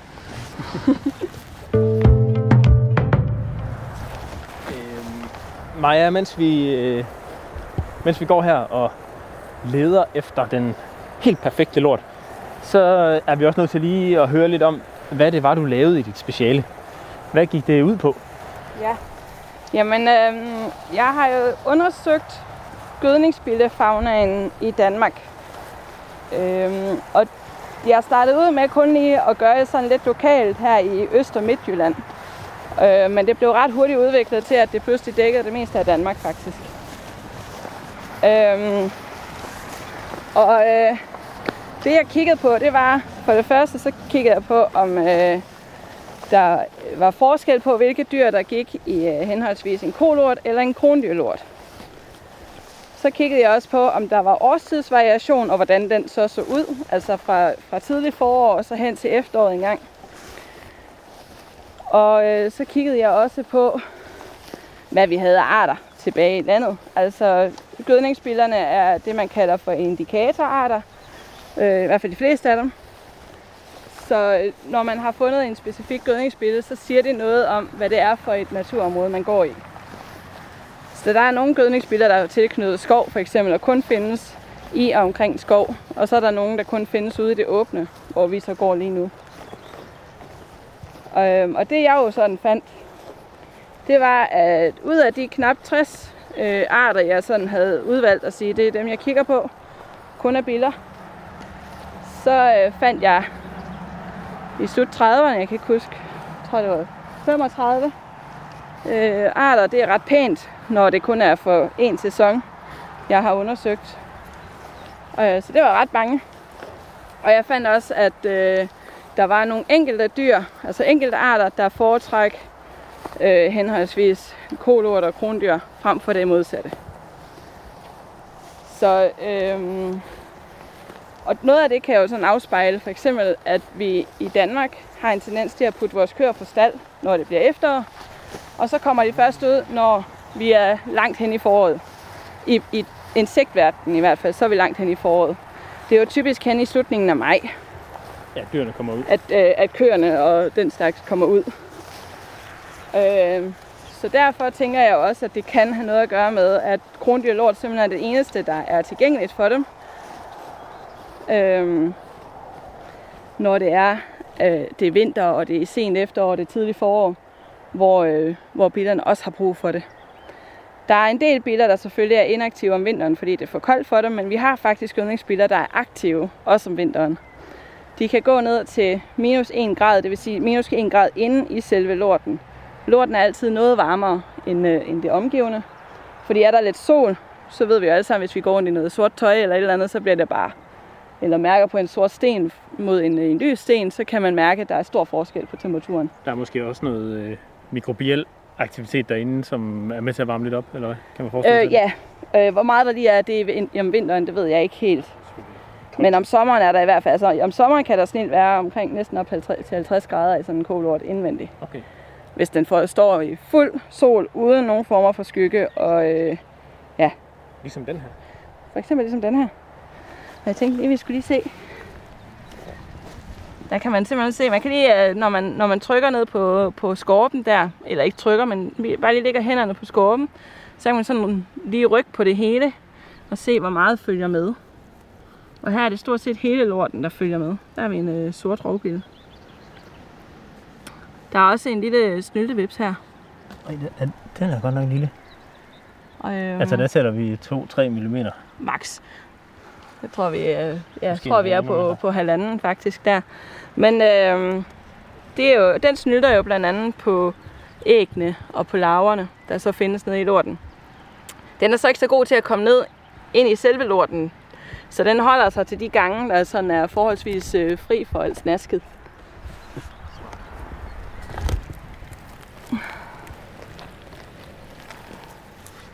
Men her har vi en kokasse. Jeg vil faktisk gerne have en, der var lidt mere. Den er stadig lidt våd, hva'? Den er ret varm herovre faktisk. Der kan man lige mærke, hvilken side, der har stået tid, tid med sol på. Der var lige en billede her. Skal vi lige... Uh... Nu er, du, nu er du ved at have smurt fingrene godt ind i Ja. det. Mig. Det er ikke så nemt at tørre en bille af, når man har øh, smurt fingrene fuldstændig ind. Det her, det er rødbenet. Det er rødbenet møgbille. Rødbenet møgbille. Ja. Den kan jeg jo kende på, at den har, den er for det første ret stor af en møgbille at være. Øh, og så har den et sådan lidt næsten sort med lidt rødligt skær øh, på dækvingerne, altså bagpå. Og så, nu er det svært at se, men den har altså også røde ben. Øh, den er jo ikke så, den er jo hvad? 8 mm. Ja, den der er måske endda sådan en af de lidt mindre rødbenede, Ja, eller hvad? ja, Jeg ja synes godt de kan blive, de kan lidt blive op til over en centimeter lange. Og, øhm, men den her møgbille her, det er jo dem, vi faktisk har flest af, altså møgbillearterne. Der har vi omkring 40 i Danmark. Øhm, og Det, og det er den slægt, der hedder Aphodius. det er det nemlig. Og øh, den kan kendes på, at den er meget, altså meget aflang oval. Og så har den, øh, altså der er, så den er ret slank at se på. Altså den er ikke så bred. Nej. Øh, og så foran på hovedet, det ligner simpelthen, at hovedet det bare er en stor skovl. Og det er sådan ret praktisk, fordi når man er sådan øh, strømlignet med hovedet der, så er det ret nemt at komme igennem alt det her. Og så har den små, korte, kraftige ben. Hvis man har set en skarnbasse, det har de fleste, så har man også lagt mærke, så kan man se, at de har nogle rigtig kraftige ben, og der er faktisk små pigge på de her ben. Og alle de her pigge og de kraftige ben øh, gør, at det bliver så nemt for dem at grave igennem for eksempel en kokasse. Og, øh, og det går ret hurtigt. Altså ser man en bille, nu kan vi prøve at slippe den her fri, og så prøve at se, hvis den gider at bevæge sig igen. Den spiller død. Lige nu spiller den nemlig død. Det er måske et trick. Ja, det, sådan bliver man ikke så interessant. Men hvis man ser en bille, der bevæger sig i en kokasse, og, øh, og, den så, og man ser den grave sig ned, jamen så har man faktisk så har den gravet sig ned i løbet af ganske få sekunder. Så det går rigtig hurtigt, selvom billen ser lidt stor og klodset ud. Det er sådan lidt en tank Det i billedversion. Ja, de er sådan lige til den friske side stadigvæk. Vi vil gerne, Gerne lige. gerne lige have noget, der er lige lidt ældre. Det er også lidt nemmere at skille ad. Og rode i. Øhm, Øhm, jamen, skal vi så ikke prøve at se, om vi kan finde en, der lige har øh, døgn mere på banen? Jo, eller nogle timer. Det kommer an på, hvor lang tid det vi skal have. Skal du have en? Ja, jeg vil gerne tilbyde dig Du behøver ikke men, give mig hånden. det måske ikke... øh. Det er mig, der er Emil Skovgaard Brandtoft, og lige nu er du på reportage i Vildsborg på Radio 4.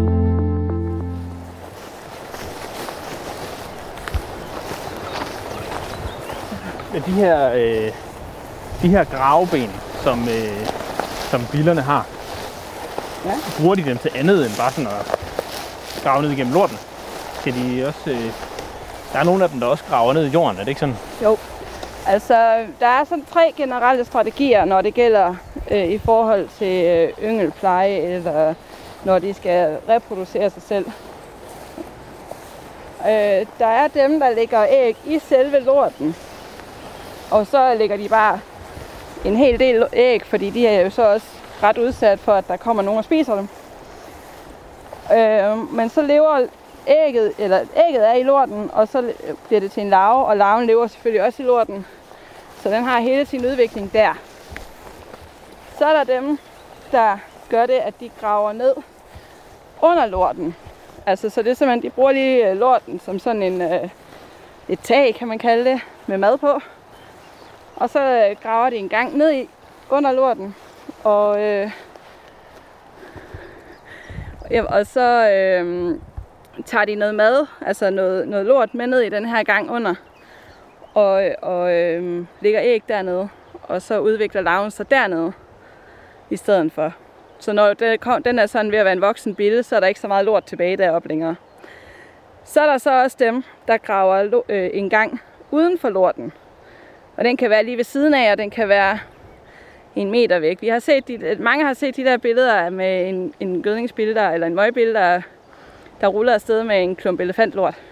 Det er sådan en typisk BBC. Øh, det er bare mega fedt, ikke? Vi har faktisk lidt det samme her i mindre skala. Vi har den, der hedder 300 skarnbasse, som vi har snakket om før, som også kan finde på at tage sådan en lille, pø- lille lakrids øh, forlort der, og så ruller den afsted med den en meters penge cirka. Det er ikke så langt. Og hvor, han, hvor de så har gravet en gang, han og hun samarbejder om det her, øh, graver en gang, og der er simpelthen børnekammer til siden, og der kan være et eller flere. Det, det er forskelligt. Men gangen kan være over en meter lang ned i jorden. Det er ret en meter, og vi snakker en bille, der er under halvanden centimeter lang. Ikke? Du graver lige... Det er jo meget. Ja. det er det. Det Det er tager også nok. et par dage. Ja. Og, øh, og de samarbejder om det, som sagt. De her, faktisk 300 skarnbasse er øh, monogame. Så de, øh, de finder sammen i par, og så er de fælles om alt øh, arbejdet.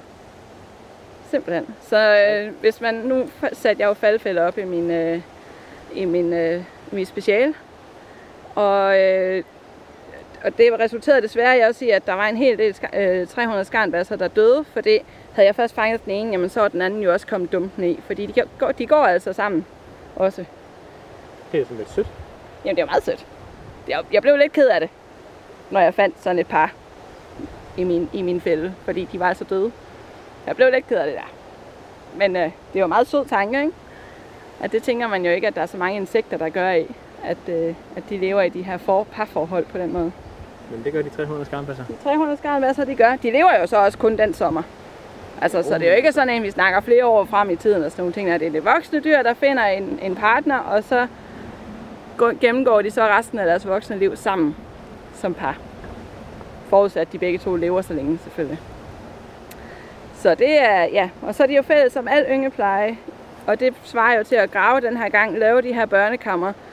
Øh, mens hunden graver øh, kammeret færdigt, så finder han, triller han lort hen til gangen, som de så ligger ned i børnekammerne, hvor hun så ligger et æg, og så øh, er, er de færdige med det, faktisk. Og så går de så i gang et andet sted. Så er der jo så faktisk endnu en historie, fordi der er jo også den, der hedder en snyltemøgbille. Og den snylter på skarnbasse, primært skarnbasse øh, gangene. Altså på, den, den øh, går simpelthen ned, når skarnbassen er færdig med sin, med sin gang og alt det der. Så kravler den lige ned øh, i det samme hul, og så går den lige ind i børnekammeret og ligger et æg. Og det gør den gerne i dem alle sammen, det er jo nemmest. Og så hopper den lige op igen, og så videre til den næste lort, hvor den så kan spise lidt videre af det her dejlige saft her. Øh, og den her, det her æg her, som snyltemøgbinden ligger, øh, udvikler sig jo hurtigst. Og derfor så spiser den larve, der så kommer ud af det, øh, spiser så øh, noget af den her madpakke her, som, som forældrene har lagt derned. Øh, nogle gange spiser de det hele, hvis ikke det er så stor en madpakke. Og det kan betyde, at den skarnbasse larve, der vil komme ud, enten slet ikke får mad nok til at kunne udvikle sig, eller at den kun lige får mad akkurat til at udvikle sig, så får man det, der hedder en hungerform. Og det er altså en miniformat af en skarnbasse. Nu var der lige sådan en øh, bille her, var jeg hernede Ja, i... hvordan ser den ud nedenunder? Jamen, den har en øh, rød bu. Så er det den, der hedder en rødbuet rødbuet møgbille. Det er svært Det er- at sige. Meget passende navn. Ja. Rødbuet møgbille til en møgbille med rød bu. Ja, den er også lidt rød på, på dækvingerne ovenpå, som du kan se. Det er en, faktisk en klassisk art i det her lidt, Den semi, lidt semitørre øh, hestelort, eller dyrelort i hvert fald. Øh, Den er meget fin, hva'? Og den er, der kan du se, at den er helt blank, altså helt Ja, ja. ren. Der er ikke noget som helst der at komme efter. Og det ville den også være, havde den nu været en frisk lort. Det er genialt med de der hår. Ja, det er så smart. Og nogle er jo mere eller mindre behåret. Det er jo ikke, fordi man kan se hårene så godt med det blotte øje. Man kan på den, der hedder hår, øh, sandhåret møgbil. Åh, oh, der er også en øh, rødbenet.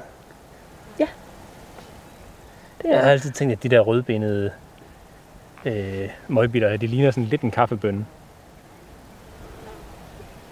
Så, tror jeg, så godt har jeg ikke nærstuderet kaffebønner. Er det fordi, at den har sådan lidt ja, den der, det er den der lidt, lidt sådan rødlige øh, farve? rødbrune farve og størrelsen. Og Ja. sådan. Ja, for ellers så tænkte jeg da, at det kunne have været stor møgbille, men den er jo selvfølgelig bare helt sort, så det er jo måske... Det gør næsten lige kravle. Nå, men der var der lige lidt. Der var lige lidt. Maja, at se her. øhm, har du en, øh, en yndlingsmøgbille? Ja, jeg er ret vild med den, der hedder Snyltemøgbille, faktisk. Øh, mest fordi den har den her lidt særprægede historie, som, som vi snakker om. Altså, at den ikke laver alt arbejdet selv, øh, og stadigvæk er det en møgbille. Øh, typisk så hø- hører man jo om snyltevipse, og Der er jo alt muligt. der er alt muligt forskellige snylt. Jamen, det er ikke så tit, jeg synes, biller er snylte. Ikke på den måde, hvor de direkte udnytter. Der er lidt i nogle myreture, så vidt jeg har forstået. Men øh, det, det er der en, der ved noget mere om, end jeg gør. Øh, men jeg synes bare, det er lidt en, en fed historie, fordi øh, du, du har den der skarnbasse, som er det nuttede dyr, som de fleste af os kender, øh, og synes, de er søde. Jeg hører rigtig tit både børn og voksne sige, Nå. Nå, hvor den sød. Den skinner også. Den skinner mega flot. Den har jo den der, altså det er jo en sort bille, men den har det der metalliske skær, så den kan se helt sådan virkelig flot blå, smaragd blå, tror jeg man kalder det, øh, ud. Specielt på undersiden. Og så er den jo bare lidt nuttet, fordi det er sådan lidt en, øh, det er lidt en klods med nogle små ben. Altså, Ja, det er det. den er ikke super yndefuld, når den går rundt. Øh, Åh, oh, se nu der. er det en lakrød? Ja, Ja. en lakrød møgbille. Som ligner rødbue temmelig meget, bortset fra, at den så ikke har rød bue. Den har ikke rød bu, og så er den faktisk, den er lidt mere rød på, nu forsvandt den. Ja. Den er lidt mere rød på dækvingerne. Øh, rødbuet har en lidt en tendens til, ud mod spidsen bag til, at blive lidt sort Ja. eller mørk. Øh, I hvert fald en anden nuance af rød. Så Men Maja, du har, øh, du har også lovet, at du lige vil øh, demonstrere et trick. det vil jeg Øhm, så gerne. Men for at vi kan det, så skal vi lige op til, øh, til bilerne igen. Så skal vi ikke Ja, øh, jo. spacere derop. Vi Yes. kan bare gå op igennem skoven her, Lad tænker os jeg. gøre det. Så kan vi stå og holde en pause. Det er mig, der er Emil Skovgaard Brandtoft, og lige nu er du på reportage i Vildspor på Radio 4. Nu er vi jo kommet op til Mols Laboratoriet igen. Ja. Og øh, vi har hentet en øh, spand, eller sådan en stor kødkasse er det jo sådan set, øh, og fyldt den op med vand. Ja. Hvorfor? Det er jo fordi, at når man kigger på gødningsbiler, det kan være lidt træls at sidde og rode sådan en lort igennem, øh, for at håbe på, at man finder nogle biler. Og når de er så hurtige, som de er, så kan de faktisk nå at forsvinde, før man overhovedet når ned til dem. Så jeg har taget den her, vi har taget den her øh, øh baljekasse med vand, fordi så kan vi putte hele lorten op i vandet. Og så kommer alle bilerne op til overfladen af vandet. De kan ikke sådan lige med det samme flygte, fordi det er jo vand. Øhm, og de er jo ikke vanddyr, så de kan ikke trække vejret under vand, så derfor kommer de op til overfladen. Selv vandkærne kommer faktisk op til overfladen. Eller møgkærne hedder de jo. Alright. Så det er simpelthen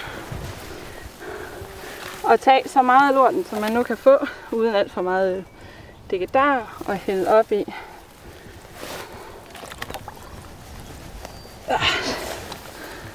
Her. Og så skal man lige vente lidt. De skal jo lige have en chance. Lige opdage, at de er blevet nedsænket i Ja, koldt men vand. for eksempel allerede herhen har vi lakrød, oh, ja. lakrød møgbille. Som Og det var en hestepære, vi tog her. det var en hestepære, ja, den her gang. Og, øh, og den er lidt til den tørre side. Så øh, det er jo så også de dyr, der så godt kan lide det lidt tørre. Og der er lakrød møg- møgbille en klassisk art Der kommer Sammen også et par med- rovbiler ud der. med bu- rødbuet møgbille. Ja, og så er der nogle rovbiller, fordi der er jo stadigvæk nogle æg hernede. De, mange af de voksne biler har nu forladt øh, kokassen. Øh, og så er der jo bare æg og larver tilbage hernede i. Og det smarte med det her, det er jo, at når man så er færdig med at kigge på lorten, så kan man bare hælde det hele ud igen. Det er smart. Så skal man ikke sidde der og, og, og filtrere det med pincetter eller sådan et eller andet under en lup. Det er ret bøvlet. Det Faktisk. kender du alt til. Ja. Vi har, det er en rovbil mere herhen. Kan de Hvor prøve at mange se? rovbiler var? Der er mange rovbiler, ja. Det er nogle små sorte nogen. Øhm, og dem er der også nogen, der har kigget på, men det er ikke mig. Jeg kan nogle af de store, som er lidt mere karakteristiske i tegninger og farver og den slags ting. Ja, dem her, de er alle, alle sammen små og sorte, og er sådan en halv centimeter lange eller sådan noget. Noget den stil, ja. Der er en, en der, som har sådan lidt mere rødlige dækvinger måske. Åh, oh, nu fik jeg den på hovedet. Det er ikke sikkert, at den synes, det var så sjovt. Åh, oh, der er rød møgbille mere. Ja. Så vi har fået to. Og så er der nogle små biller. Nogle Eller små hvad, var det bitte... faktisk... Øh, Ja, det var lakrød. Øh, og så er der nogle bitte små biller, som er næsten helt runde. Som ligner, der har vi øh, rødbud her til sammenligning.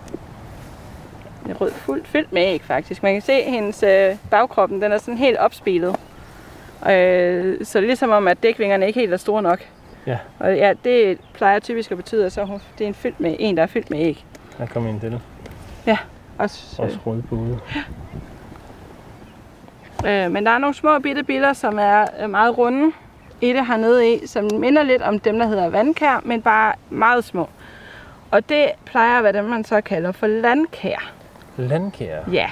Øh, det, det er jo endnu en, en, øh, en gruppe, hvor nogle af de arter, der findes i den gruppe, er afhængige af lort. Altså sådan en som den her. Eller? Ja. Og de er meget små. lille bitte en, den ligner jo... Øh, det ved jeg ikke, hvad Og den øh, sjældent de bliver over 3 mm store. Altså, Ja, det er den her, der er i hvert fald ikke Nej. Og, øh, og det er de kun de store af dem, ikke? Altså, så er der jo alle de endnu mindre arter. Okay, men her der har vi, nu kommer der en til herovre, så nu ja. har vi i hvert fald fire af de her sådan, smøgbiler her. Ja. Øhm, eller fem, hvad er det? Det er tre lakrød og to øh, rødbude. Øhm, så øh, det er da allerede mere, end vi har fundet. øh, for de andre lorte, ja. nu kan jeg tælle. Jeg tror lige, jeg er nået op på syv af de her. 1, 2, 3, 4, 5, 6, 7. Og Så det, er jo- da, og det er da et udmærket, øh, det er udmærket fangst. Men som du kan se, så er det faktisk primært kun de to arter også. Ja. Øhm, og det er fordi, at det er nogle af de arter, som godt kan lide, der, der er lidt sene i lorten. Altså der er det her med, at øh, nogle biler kommer tidligt til lorten, nogle biler kommer lidt senere til lorten. Lakrød møgbille og rødbude møgbille er nogle af dem, der er lidt sene. De bliver der gerne et godt stykke tid efter også. Øh, så, så der kan man sige, fødekonkurrencen, det er jo også en ting. Når det er en lort, så er der jo ligesom et, et lille mini-habitat i den lort her. Øh, og der er rigtig mange dyr, der skal sørge for, at de får mad nok, og der skal sørge for, at der er mad nok til deres larver. Øh, og på den måde få, få føre generne videre og få sørge for, at, at arten øh, overlever på den måde. Øhm, men konkurrencen på den enkelte lort er ret høj. Og, øh, så derfor kan det nogle gange svare sig, at man måske er en af de tidlige eller en af de sidste, fordi så er de fleste andre ligesom forduftet, og så har man lov til at i ro og mag at finde, hvad der nu er at spise ellers øh, af ting og sager. Også for laverne. Så ja, det kan ikke altid svare sig alle sammen at komme på én gang. Her. Der er masser af rovbiler her i stadigvæk. Det må man sige. Der vrimler med dem. Det gør det. Øhm, men Maja, jeg tror simpelthen, øh, jeg tror simpelthen, jeg vil sige øh, tak, fordi du øh, tog dig tiden til at være med til at vise os øh, sådan en lorteverden. Jamen altså, altid. Skulle det være en anden gang? Jeg gør det gerne igen. Jamen, det kan da godt være. Det er altid sjovt, og det er altid sjovt at få lov til at se noget af det der, det der liv, som jo, altså, det lever i lort. Ja, Og det er jo bare syret. Jamen, det er jo heller ikke så tit, man lige, lige propper en lort i noget vand og ser, eller lige stikker fingrene ned i en lort og, og vender det rundt og ser, hvad findes der der i. Altså, jeg, jeg gør det, men folk kigger også lidt mærkeligt, når jeg sådan, det vender man sig til. ja, det gør man. men øh, men nogen, nogen synes, det er underligt. Måske skulle vi også lige sige tak til møgbilerne faktisk. Ja. Fordi altså, det er jo, hvis ikke der var nogen af de dyr, som spiste lorten, så ville der være lort over det hele. Det vil der nemlig. Altså øh, svampe og, og alle de andre, øh, som vi også snakkede om med bænkebider og regnorm og den slags ting, de kan klare en vis del, men de kan ikke slet ikke nå at følge med. Øh, det, er jo, det er jo sådan noget, det, det er jo meget småt, det de kan spise, og så tager det bare lang tid. Øh, og alt det store, det er jo så noget svampene. Hvis ikke møgbillerne var her, så var det noget svampene primært skulle tage sig af. Og svampe, altså vi ved jo, at de fleste ved jo også, hvor lang tid det tager for en træstamme at for- forsvinde. Ikke? Altså vi er lidt over i lidt af det samme. Det tager bare lang tid. Så tak for det. Og tak igen til dig, Maja. Det, Det var var- en fornøjelse. Det var så det.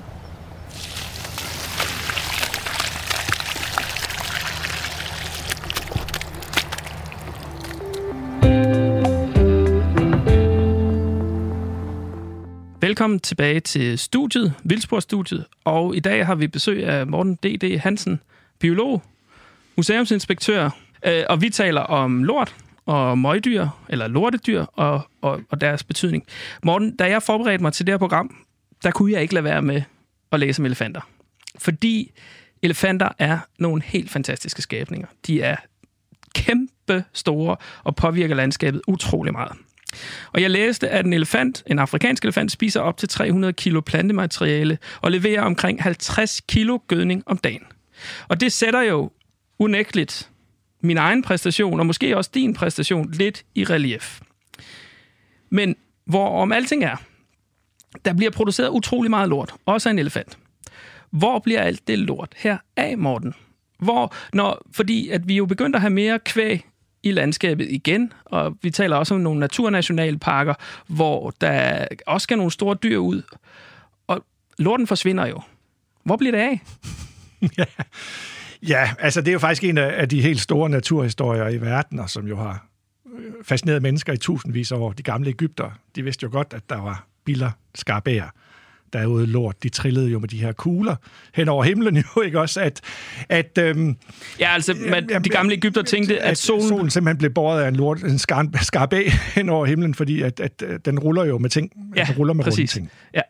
Øh, altså, når sådan 15-20 kilo elefantlort bliver lagt på en gang, Mm. så lugter det jo, og det er frisk lort. Altså, det er jo det, der er så vigtigt at forstå i virkeligheden, det er, at hele hemmeligheden bag lortet, det er, at at så længe der er saft, er der kraft, kan man sige. Altså, så længe at lorten er frisk, og der er det, altså, når du presser den, at der kommer den her brune, Juice. brune tarmsaft, tarmjuice Ja, ja. ud, så er det, så er det høj oktan føde.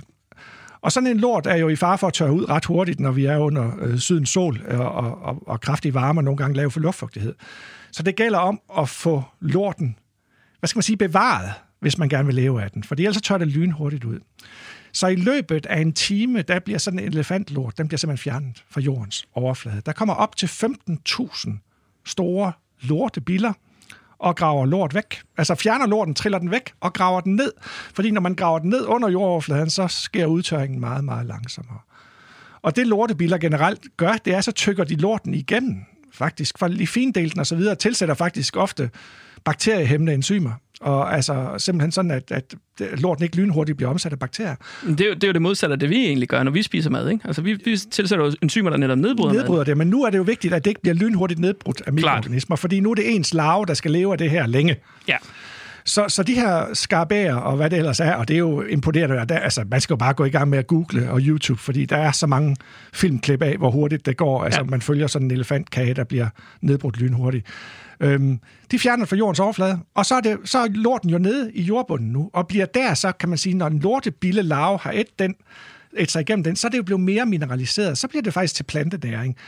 Så, så lortebillerne og regnorm, hvis vi er i vores, øh, på vores breddegrader, er helt uomgængelige for stofomsætningen i de her plantede økosystemer. Altså uden biller og regnorm, så, håb, så drukner vi jo fandme bare i lort. Altså, det er virkelig det der, det var faktisk det, der skete i Australien. Det er jo en fantastisk historie.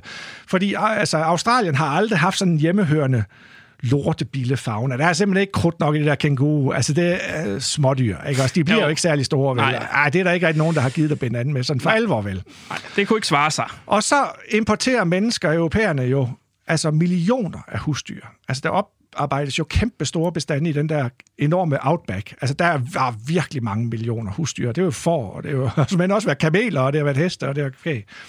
Og, og de sked jo. Altså, og det, man konstaterede, var bare, at det håbede sig bare op. Altså, de sked, og de sked, og de sked. Og, og der var heller ikke nogen regnorm ude i den der tørre outback, så ikke engang det kunne man regne med. Altså, det var ren Jamen- ophobning af lort. Kunne man sige, at de var på røven? Jamen, Australien var Ja, på røven. ja. Virkelig, det var virkelig et kæmpe pro- miljøproblem. Ja, præcis. Fordi omkring 1950, altså når man lægger så meget lort, der bare hobes op, så opakkumuleres der enorme mængder af parasitter, af stikfluer, alle mulige mærkelige ting, der oparbejdes, bestande, der oparbejdes i de her lorte. sygdomme jo også, Sygdomme, ikke? nemlig, Ja. altså, der rammer, rammer husdyrene. Og så er der alle parasitterne, altså hvad skal man sige, indvoldsparasitter og sådan noget. Og det, der gælder, det er, at dyr ved jo godt det her. Husdyr, altså hvad skal man sige, planteæder ved godt, at man ikke skal gå og Jamen det er jo ligesom, når vi, har, når vi vasker hænder, inden, altså når vi har været på toilet.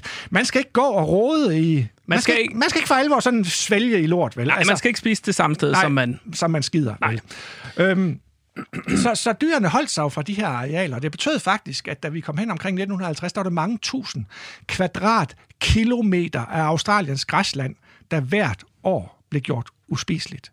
Og bare lige til relief, så er Danmark jo 47.000 43, ja, 43.000 kvadratkilometer Ja. ja. stort. Så når vi taler tusindvis af kvadratkilometer, Ja. ja. så vil sige, at Danmark vil forsvinde måske på øh, 10 ja, år. Ja, ja, simpelthen. Ikke? Ja. Også dækket af lort. Ja. Øhm, vi, ved, vi har jo beregnet, da vi havde flest dyr på Mols Laboratoriet, der blev der lagt over 400 tons lort bare på et år på vores arealer. Det er Det er groteske tal, jo. Ja, ja, af lort. ja, Ikke? absolut. Og australierne, altså det var virkelig et kæmpe problem. Hvad gjorde de så? Altså, the Australian dong, be- dong problem. Jamen det, de gjorde, det var, at de tog jo bestik af, hvad der sker på savannen i Afrika. Hvor Mm. det her lort bliver fjernet lynhurtigt. Og det er jo samme klima, kan man sige. Australien har jo også tropisk og subtropisk klima. Det er tørt. Så det var jo bare at tage til, Af- til Afrika. De sendte en masse forskere til Afrika og kigge på lortebiller der. Og så tænkte de, "Nå, men den ser ud til, at den kan klare noget af den her. Der er også masser af kvæg i Afrika, så det kunne Ja, man klart. også se på. Og så tog man en masse arter med hjem til Australien og satte dem ud i naturen. Og så ved vi jo godt, hvordan det plejer at gå. Når Ja, det plejer ikke at gå særlig godt, man når flytter mennesker arter blander sig i den Nej, slags når vi flytter arter fra kontinent til kontinent, så plejer det at være opskriften på gigantiske miljøkatastrofer. Absolut. I det her tilfælde, der er det bare... Der var ikke noget... De biler konkurrerede jo ikke med noget som helst. Faktisk skaber, er de jo med til at skabe lort om til en fødekilde for fuglene, fordi at billerne og deres larver og alt det, de jo lige pludselig bliver mad. Ja, laver til nye nicher til andre arter, ja. Til, til de australske Ja. insektædende fugle. Så, så hvis man gerne vil vide meget mere om det her, så skal man egentlig bare gå ind og google The Australian Dung Beetle Project. Fordi man simpelthen her med med viden om arternes økologi, altså de her billers økologi, løste man et kæmpestort menneskeskabt miljøproblem. Det er en af de få succeshistorier, men den er til, til gengæld kæmpestor.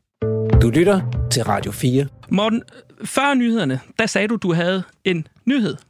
Nej, men ikke en nyhed, men det er bare, når man går ud i skoven i den her tid, altså sådan i sensommeren og så videre, så er der jo, vores dyr, de skider jo også i skoven, heste og kvæg, og, og når man roder i kasserne derude, så finder man jo enorme mængder af skovskarnbasser. Det er den skarnbasse, som de fleste mennesker møder, når de går en tur. Metallisk blå på Metallisk undersiden, blå, tydelige striber på og, og, nogle gange er de måske inficeret af en parasit, der får dem til at ligge på ryggen. Altså, der er i hvert fald der er mange af dem, der åbenbart strander på ryggen. Ikke? Og så de fleste mennesker har oplevet skarnbasserne.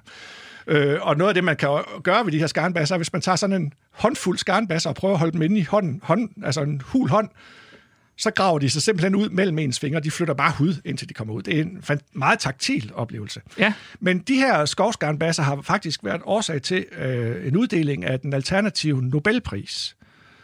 Øh, der findes det, der så vidt jeg husker, IG Nobelprisen. Ja, Ig Nobel, ja. ja, ja. Øhm, som, Fantastisk koncept i øvrigt, hvor man hylder netop alt det, der går galt i videnskaben. ja, man hylder det, der går galt, eller det, der bare er meningsløst at forske ja. i. Ikke? Hvor man tænker, hvorfor... Altså, prøv lige at høre. Hvorfor Alle forske? fejlene, Ja. ja. alt det, som ingen andre forstår, men som Ja. ja. netop driver mennesker nysgerrighed. Og der er altså nogle polske forskere, der besluttede sig for at undersøge, hvilke substrater kan skovskarnbasser leve på. Altså, de kan jo fint leve på hestepærer, gågasser, rådyrlort, harlort, whatever. De kan leve på Karl Johanner, for eksempel. Der er jo ikke noget mere Svampen. frustrerende, end når skovskarnbasserne har mæsket sig i alle de Karl Johanner, vi vil spise. Men de polske forskere påviste også, at skovskarnbasser kan leve på brugt toiletpapir. Altså brugt... Menneskeligt toiletpapir. Ja, tak. Kombinationen af fibrene i toiletpapirerne, og så åbenbart er der stadigvæk lidt tilbage i vores... Øh, Ja, sådan lidt kvælstof og ja, lidt, der er øh, lidt, ikke også? mikronæringsstoffer så, og så, sådan. Så, så sådan, hvem fanden undersøger det? Men jeg gad godt at vide, hvordan man egentlig har gjort det, fordi har man taget nogle studerende og sagt, nu skal I øh, øh, aflevere jeres afføring i en beholder, og så tager vi det, og blinder man det, eller der skal også være, du sagde jo, der skulle noget væske til, ikke? Altså, Jo, hvad, ja. hvad, Ja, altså, der, jeg, jeg skal ærligt indrømme, jeg tror, jeg skal hjem og læse på metodeafsnittet. Ja, der, ikke også, det må du artikel. Det er, det er jo det er legendarisk, at... Altså, og det kan man sige, det er jo langt hen ad vejen ubrugelig forskning, men det er jo faktisk det, vi... Altså, vi ser jo også, at menneskelort forsvinder i naturen. Selvfølgelig mm. gør det det, og, mm. og øh, brugt toiletpapir også ender med at forsvinde. I den her tid, i de her coronatider, har rigtig mange mennesker jo været ude i naturen. Det har jo så også gjort, at der er mange flere mennesker, der har lavet en skovskider, end der plejer at være. Ja. Ikke? Så, det, så, så det ser vi jo spor af. ja, når man skal, så skal man, men man kunne jo for eksempel grave det ned, eller tage det med hjem. Ja. Ligesom med hunden. Præcis. Ja. Okay. Morten, nu skal vi lidt tilbage til til, til de danske øh, møgbiler igen. For jeg kunne godt tænke mig at høre, hvordan det egentlig står til med den her danske gødningsfagne. Du var lidt inde på det i forhold til, til monitorbisten, at den forsvandt der i 70'erne fra Røstnes, fordi man ikke lige havde græsning på. Men sådan over en bred kamp, for der er jo mange biler, og mange fluer, og alt muligt andet tilknyttet lort. Hvordan står det egentlig til med gødningsfagnen i Danmark? Jamen, det står sgu ret skralt til, for at sige det som det er. Øh, der blev udgivet et bind om torbister, den gruppe af biler, som møgbilerne tilhører, i den serie, der hedder Danmarks Fauna, tilbage fra 1925 deromkring, hvor en højesteretsdommer, Victor Hansen, han skrev alle de her mange bind om Danmarks biler. Legendarisk entomolog i øvrigt. Ja, og, og fantastiske bind, men mange af de arter, der er omtalt i, den, i det bind, er jo forsvundet fra Danmark, øh, inden de nåede at få danske navne, kan man sige. Ikke også? Men der er virkelig mange arter, når jeg siger Aphodius tomentosus, som er stor hårmøgbille, eller Aphodius madarius drejmøgbille. Der var rigtig mange arter, øh, som var bredt udbredt engang, som i dag er helt forsvundet fra landet. Og det der, sådan skal man sige, det er der flere grunde til. For det første, at substratet, lort, er blevet sjældnere i landskabet. Altså man skal tænke på, at i slutningen af 1800-tallet er der husdyr overalt i Danmark overalt. Altså kæmpe store tætheder, der svarer til det, vi har på Mols Laboratoriet, når vi har allerflest dyr. Så mm. meget var husdyrtætheden i Danmark i slutningen af 1800-tallet. Da, det er jo ikke for sjov, at landet var udpint, kan man sige. Der gik dyr overalt. Og alt. Nej, og der, der står jo i skovloven, som jeg husker, at fra 1805, hvor ja. man jo så siger, at husdyrene ikke må være inde i skoven. Ja, fordi, fordi ellers er de jo også bare den. Ja, ja præcis. så der har virkelig været mange husdyr. Der var sindssygt mange husdyr, så der har været rigtig meget substrat dengang. Og det blev så sjældnere efterhånden, som vi fik industrialiseret. Altså, vi fandt ud af at få dyrene på stald, i stedet for at kunne producere meget mad, kunstigt kan man sige, eller ude på markerne til dyrene. Den anden ting, der er vigtigt at huske, det er, subst- altså, hvad hedder det, at den natur, den naturkontekst, som dyrene findes i, er blevet sjældnere. Fordi mange af de her møgbiler, der er forsvundet, det er de varmekrævende forårsarter, dem der er frem om foråret, øh, på tørre, sandede arealer. Der er jo ikke nogen moderne landmænd, der gider have deres dyr til at gå og græs på sådan nogle arealer, og, og de tørre sandheds overdrev osv., er jo også blevet sjældnere. Altså, de groede til i høje urter og alt muligt andet. Så overdrevne, hederne, hvor de her møgbiler fandtes, er også blevet sjældnere. Den sidste ting er, at vi omkring 1960 fik adgang til ormemidler. Altså medicin? Medicin til at behandle alle de husdyr, altså indvoldsparasitter, som ja. dyr kan have, og det er jo alt fra bremser til diverse fluer og alt muligt møg og orm, altså alle mulige indvoldsorm for eksempel. Men det er da meget positivt for, for dyrene og dyrevelfærden. Ja, i den grad, altså man kan sige, at når man er kraftigt ormeinficeret, så ryger en tredjedel af væksten simpelthen til at, til at underholde, understøtte de her parasitter. Ikke også? Og vi fik adgang til de her øh, ormmidler, som for eksempel ivermectin. Og der sker det, når det kommer med ud i lorten, så gør det faktisk lorten uspiselig for mange af de her insekter, altså for mange af de her møgbillers larver. Så i løbet af ganske få år, så mistede vi en helt håndfuld arter på den konto, på indvoldsparasitbekæmpelseskontoen, altså på medicinkontoen. Mm. De steder, arterne overlevede, det var jo i Sverige, i ellort, som man ikke behandlede. Altså, de ah, okay. steder har de overlevet. Ja, Men okay. ellers så var det forsvandt de. Men altså, hvorfor skal man bevare de her møgtyr, ikke? Altså, fordi, hvad kan de? Ja. Jamen, Rasmus altså, han slår mig ihjel for at spørge om det her, men jeg, bliver, jeg synes, det er et vigtigt spørgsmål. Hvorfor skal vi bevare møgdyr?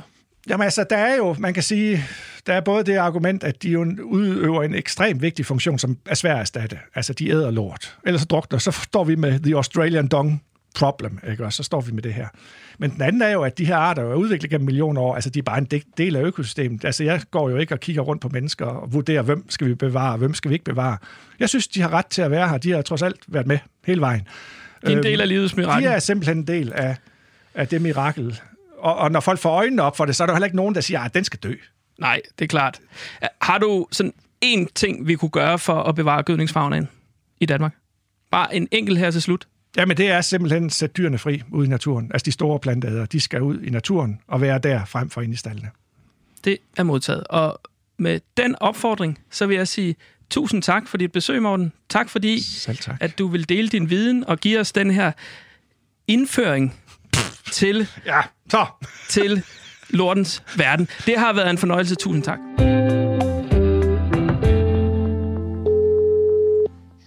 Det er Philip. Hej Philip, det er Tobias fra Vildsborg. Philip, du forsker jo i miljø-DNA, også kaldet e-DNA, og din forskningsgruppe har lavet et studie, hvor I har fisket DNA ud af kokasser og identificeret, hvilke indværtebrætter, som lever i og på kokasser. Hvorfor gjorde I ja. det? Jamen, øh, det gjorde vi, fordi jeg som sagt har en forskningsgruppe, hvor vi kigger på det her miljø-DNA, og så øh, kigger vi også hele tiden på efter nye substrater øh, og finde DNA i. Og vi har arbejdet meget med vandprøver og blomsterprøver. Så som noget relativt nyt, så, så fik vi den her idé Men jeg prøver at se, om vi kunne identificere øh, altså bioløse dyr fra kokasse, som lever øh, i kokassen som habitat. Øh, og man kan sige, at der er lavet en del studier øh, af øh, forskellige typer af gødnings, øh, gødning fra større dyr. Og det har været altså med de formål enten at øh, identificere, hvem der har lagt øh, den pågældende klat gødning, eller finde ud af, øh, hvad, øh, hvad de har spist. Men som noget nyt, der vil vi gerne prøve at kigge på, okay, den associerede fauna, der er til de her øh, gødning fra store græsser især, øh, kan man egentlig finde DNA fra, fra dem. Øh, og så gjorde vi det, at vi, øh, vi lavede sådan et proof-concept-studie, det vil sige sådan et lille studie, der bare skulle vise, at, at teknikken virkede. I skulle så simpelthen vi, have noget svært substrat at trække DNA ud af? Ja, vi skulle have, altså ikke nødvendigvis noget svært, men bare finde ud af, om det her overhovedet virkede, fordi øh, så kunne vi nemlig udvide det til nogle større spørgsmål derefter. Så vi, øh, vi tog Mols-laboratoriet som, øh, som vores, øh, vores øh, feltstation, øh, som er et rigtig dejligt sted, hvor der er øh, køer og heste, der græsser. Øh, og der er en rig fauna af, af hvad det hedder, gødningsassocierede dyr der. Så, så vi tog øh, øh, 8 kokasser i det her studie, øh, og så øh, lavede vi en DNA-oprensning for selve kokassen. Og så, kiggede, så gik vi ind og kiggede efter insekt-DNA helt specifikt, eller invertebrat DNA. Så I kan øh, adskille, altså der må jo også være kod-DNA og plante-DNA i sådan en ja, kokasse, men I kan simpelthen adskille det? Ja, det kan man ved, at man, øh, altså man kan sige, når man, når man leder efter eDNA, så går man ikke ind og kigger efter hele, altså den samlede mængde af DNA, fordi der er alt for meget i sådan, sådan en miljøprøve, som er sådan en kompleks prøve af, af alt, hvad der er. Øh, så man er nødt til at gå ind og sådan specifikt gå efter, jamen altså hvilken gruppe er det, man kigger efter. Det kan være, det kan være insekter for eksempel, det kan være pattedyr, det kan være fugle eller fisk. Og i det her tilfælde var det insekter, så man kan simpelthen opformere insekt-DNA, og så er det det, man, man sekventerer. Så kommer der altid en lille smule øh, ikke specifikt DNA med. Men i det her tilfælde, der var det insekt-DNA, der var fokus. Øhm, okay. okay. Hva, Hvis man ville finde ud af, hvad, hvad koner spiser, så ville man for eksempel kigge efter planter. Ikke? Jo, Men det vi så fandt øh, ved det her, det var, at det virkede øh, ret overbevisende. Øh, forstået på den måde, at for de otte kokasser, der fandt vi DNA fra, øh, fra 54 forskellige arter af, af leddyr, og, hvor de fleste af dem var insekter øh, associeret med, med gødning. Øh, så det var sådan ret, altså Altså sådan rent øh, evolutionært var det en stor diversitet, og det var mange forskellige grupper af insekter. Det var både biller og fluer og, mm. og så videre. Men det var også en funktionel diversitet, som det hedder. Det vil sige, at vi fandt arter, der lever øh, altså sådan en, skal sige, sådan en gødning der, det er jo altså en kokasse, det er jo et helt økosystem af, ja, af både nedbrydere ja, ja. og rovdyr og så videre. Ikke? Så vi fandt både øh, repræsentanter fra arter, der lever direkte i kokassen, altså af gødningen, og det er sådan noget som, som møgbiller og møgkager, som er grupper af biller og gødningsfluer, som er nogle af de tidlige, altså nogle, der, der tidligt koloniserer de her kokasser. Okay. Så fandt vi DNA fra rovdyr, som lever af de, de øh, dyr, der lever af kokassen, så at sige. Øh, og det er sådan nogle andre grupper af biller og fluer. Men... Så var der også, øh, når sådan en gødning ligger lidt, så kommer der jo svampesporer i, og der er også nogle, nogle forskellige grupper af, af organismer, der lever af de svampesporer. Der fandt vi også øh, eksempler på dem. Okay, okay. Så fandt vi eksempler på forskellige typer af parasitter. Så, så det var sådan hele, altså man kan sige sådan hele det repræsentanter for hele det økosystem, der er tilknyttet kokassen, så at sige. Ja, for jeg skulle lige til at sige, altså ja. når jeg, da jeg, kig, jeg læste jeg studiet igennem øh, og kiggede artslisten igennem, og så der, ja. der finder I jo det, man kunne forvente at finde i en kokas. Så, ja. så hvorfor egentlig lave det her studie? Det er jo ikke sådan, ja, I finder jo de arter, man kunne forvente, ikke også? Jo, det gør vi. Altså, mm. langt hen ad vejen i hvert fald. Der er også nogle, nogle overraskelser, men, men det er rigtigt, de arter, vi finder, som er tilknyttet kokassen, det var, det var nok, hvad man kunne forvente. Ja. Øh, men man kan sige, det, det er jo ikke bare for at undgå at få beskidte fingre. Det kunne være et argument for at gøre det på den måde. øh, men, men det er jo sådan ret, det er jo sådan lidt kompliceret arbejde at skulle øh, altså skille sådan en kokasse ad og identificere alle de øh, grupper af organismer, der lever der. Øh, ja. Og mange af dem, de er der i lavstadiet, fordi det er lavstadiet, de faktisk øh, spiser gødning. Ja. Så, og der er det svært at se forskel på de insekter. Insekter er jo en meget, meget divers gruppe, ikke? Og når man kommer til områder med høj diversitet, så er der ikke særlig mange mennesker, der kan se forskel på alle de her og bestemme dem, og det kan være ret besværligt. Der kan også være arter, som har været midlertidigt i kokassen tilknyttet, som rovdyr, og så forsvundet igen. Og så har de altså efterladt sig DNA-spor. Så de er der ikke nødvendigvis fysisk, men de har efterladt sig spor.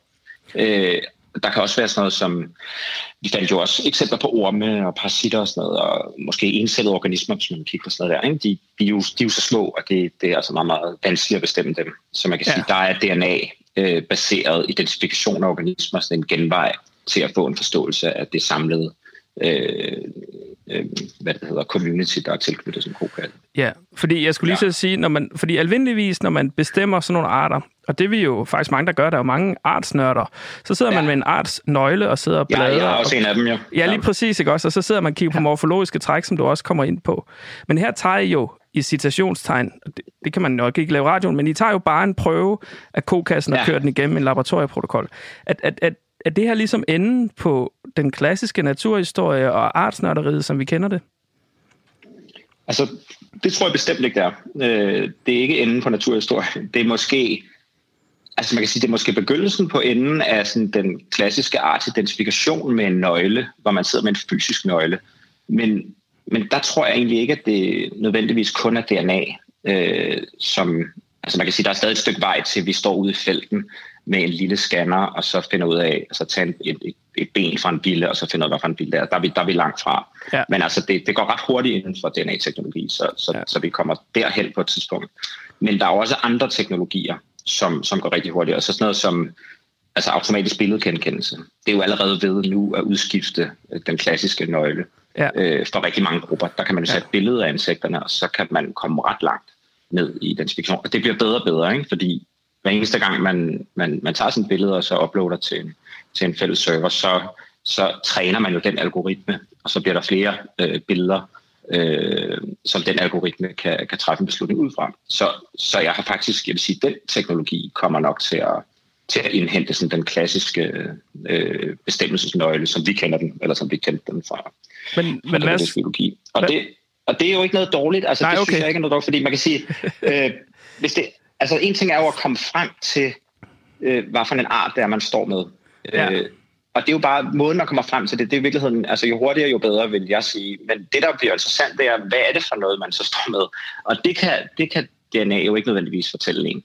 Øh, Nej, det kan det give et svar på, jamen, hvad er det for en art, og, hvor, og tilnærmelsesvis måske, hvor mange er der, ikke? jo, jo. øh, af individer. der. Men, men al naturhistorien og alle de spændende historier, der er knyttet til de arter, og hele deres biologi, og det at kunne stille spørgsmål, der vil jeg sige, der er det altså alfa og omega at have en naturhistorisk forståelse og en økologisk forståelse af det, man studerer. Så ellers skal man slet ikke stille de interessante spørgsmål forskningsmæssigt. Og man kan sige, der er jo ikke så meget sjov ved at gå ud i felten og bare få en masse latinske navne kastet i hovedet. Det, er jo, det bliver jo kun rigtig interessant, når man, når man ved, hvad det er, hvad de arter, hvilken historie de fortæller. Og det er også noget af det, jeg synes jeg selv er meget inspirerende. Altså, altså DNA-sekvenser på en skærm er ikke for mig specielt inspirerende. Det er, når jeg sidder og ser de her sammensætninger af DNA-sekvenser, og forestiller mig, at det er jo, altså jeg kan jo genkende de artsnavne, der kommer ud, og så kan vi se, jamen, hvorfor er den her art, hvorfor finder Ja. vi den her, og hvorfor finder vi den der. Ja. Og så kan man jo lave de samme typer analyser, som man kan, men, Jeg bliver nødt men til hvis vi havde at- gjort det for klassisk, ikke? Jo, jeg bliver desværre nødt til at stoppe dig nu, Philip. Det er meget spændende. Men altså, vi er artsnørder helt skal fint. ikke være bange for, at der ikke er brug for os. Tusind tak for Det det. tror jeg ikke. Du lytter til Radio 4. Lort er et fascinerende økosystem, og en enkelt lort udgør et mikrokosmos i sig selv. Dette økosystem består af bakterier, svampe og smådyr, som danner grundlag for en mængde fugle og pattedyr. Foruden de møgbiller, regnorme, øh, regnorme og andet, som lever direkte af lort, så tiltrækker det her møgkosmos en myriade af springhaler, rovbiller, løbebiller, jagtæderkopper, rovæderkopper, sommerfugle, kirkeugler, tornskader, herrefugle, stager, grævlinge, spidsmus, rev og et væld af andre arter. Ja, man bliver helt forpustet. Og vi mangler lort i det danske landskab. I takt med, at vi har spist de vilde dyr og sat tamdyrene på stald, er mængden af lort faldet, og der er ganske enkelt ikke kvalitetsmøg nok til de få møgdyr, der er derude. Så flere vildt levende dyr i landskabet, tak. Hvilket forhåbentlig kommer med de nye naturnationalparker. Der er i hvert fald planer om store planteæder i både Fusingø og Gribskov, som er udpeget indtil nu. Det her var Vildspor om lort og lortedyr. Vi har besøgt Mols Laboratoriet sammen med biolog Maja Møholt og chefkratlusker Morten D.D. Hansen var på besøg her i studiet. Tak til jer for at dele jeres begejstring for lort og de dyr, som lever i og af lort. Vi nåede også forbi lektor i biologi, Philip Francis Thompson, som tog os med ind i fremtiden med eDNA og metabarcoding af kokasser. I felten var Emil Skovgaard Brandtoft vores ører og øjne, imens producer Andrew Davidson styrede lyden ude og hjemme. Mit navn er Tobias Sandfeldt Jensen, og vi høres ved i næste uge, hvor Rasmus stadig er på ferie, og jeg stadig er gæstevært. Og som altid, så runder vi af med et haiku, den her gang om møg. Kokasser lægges, Lakrød mikrokosmos nu, livet leves brugt. Hej lyttere af Vildspor. Vi når snart den milepæl, at vi har sendt Vildspor 100 gange. Og for at fejre det, så vil vi gerne inddrage jer lyttere. Vi vil gerne høre tre ting fra jer. Det bedste øjeblik i Vildspor, det værste øjeblik i Vildspor, og til sidst, hvis I kan sende os på optagelser, hvilket som helst sted i hele den store verden. Hvor skal det så være, og hvorfor? Send det til os på vildspor radio4.dk inden onsdag 15. september. Vi lyttes ved. Programmet er produceret af Folkeuniversitetet og Aarhus Universitetsforlag for Radio 4.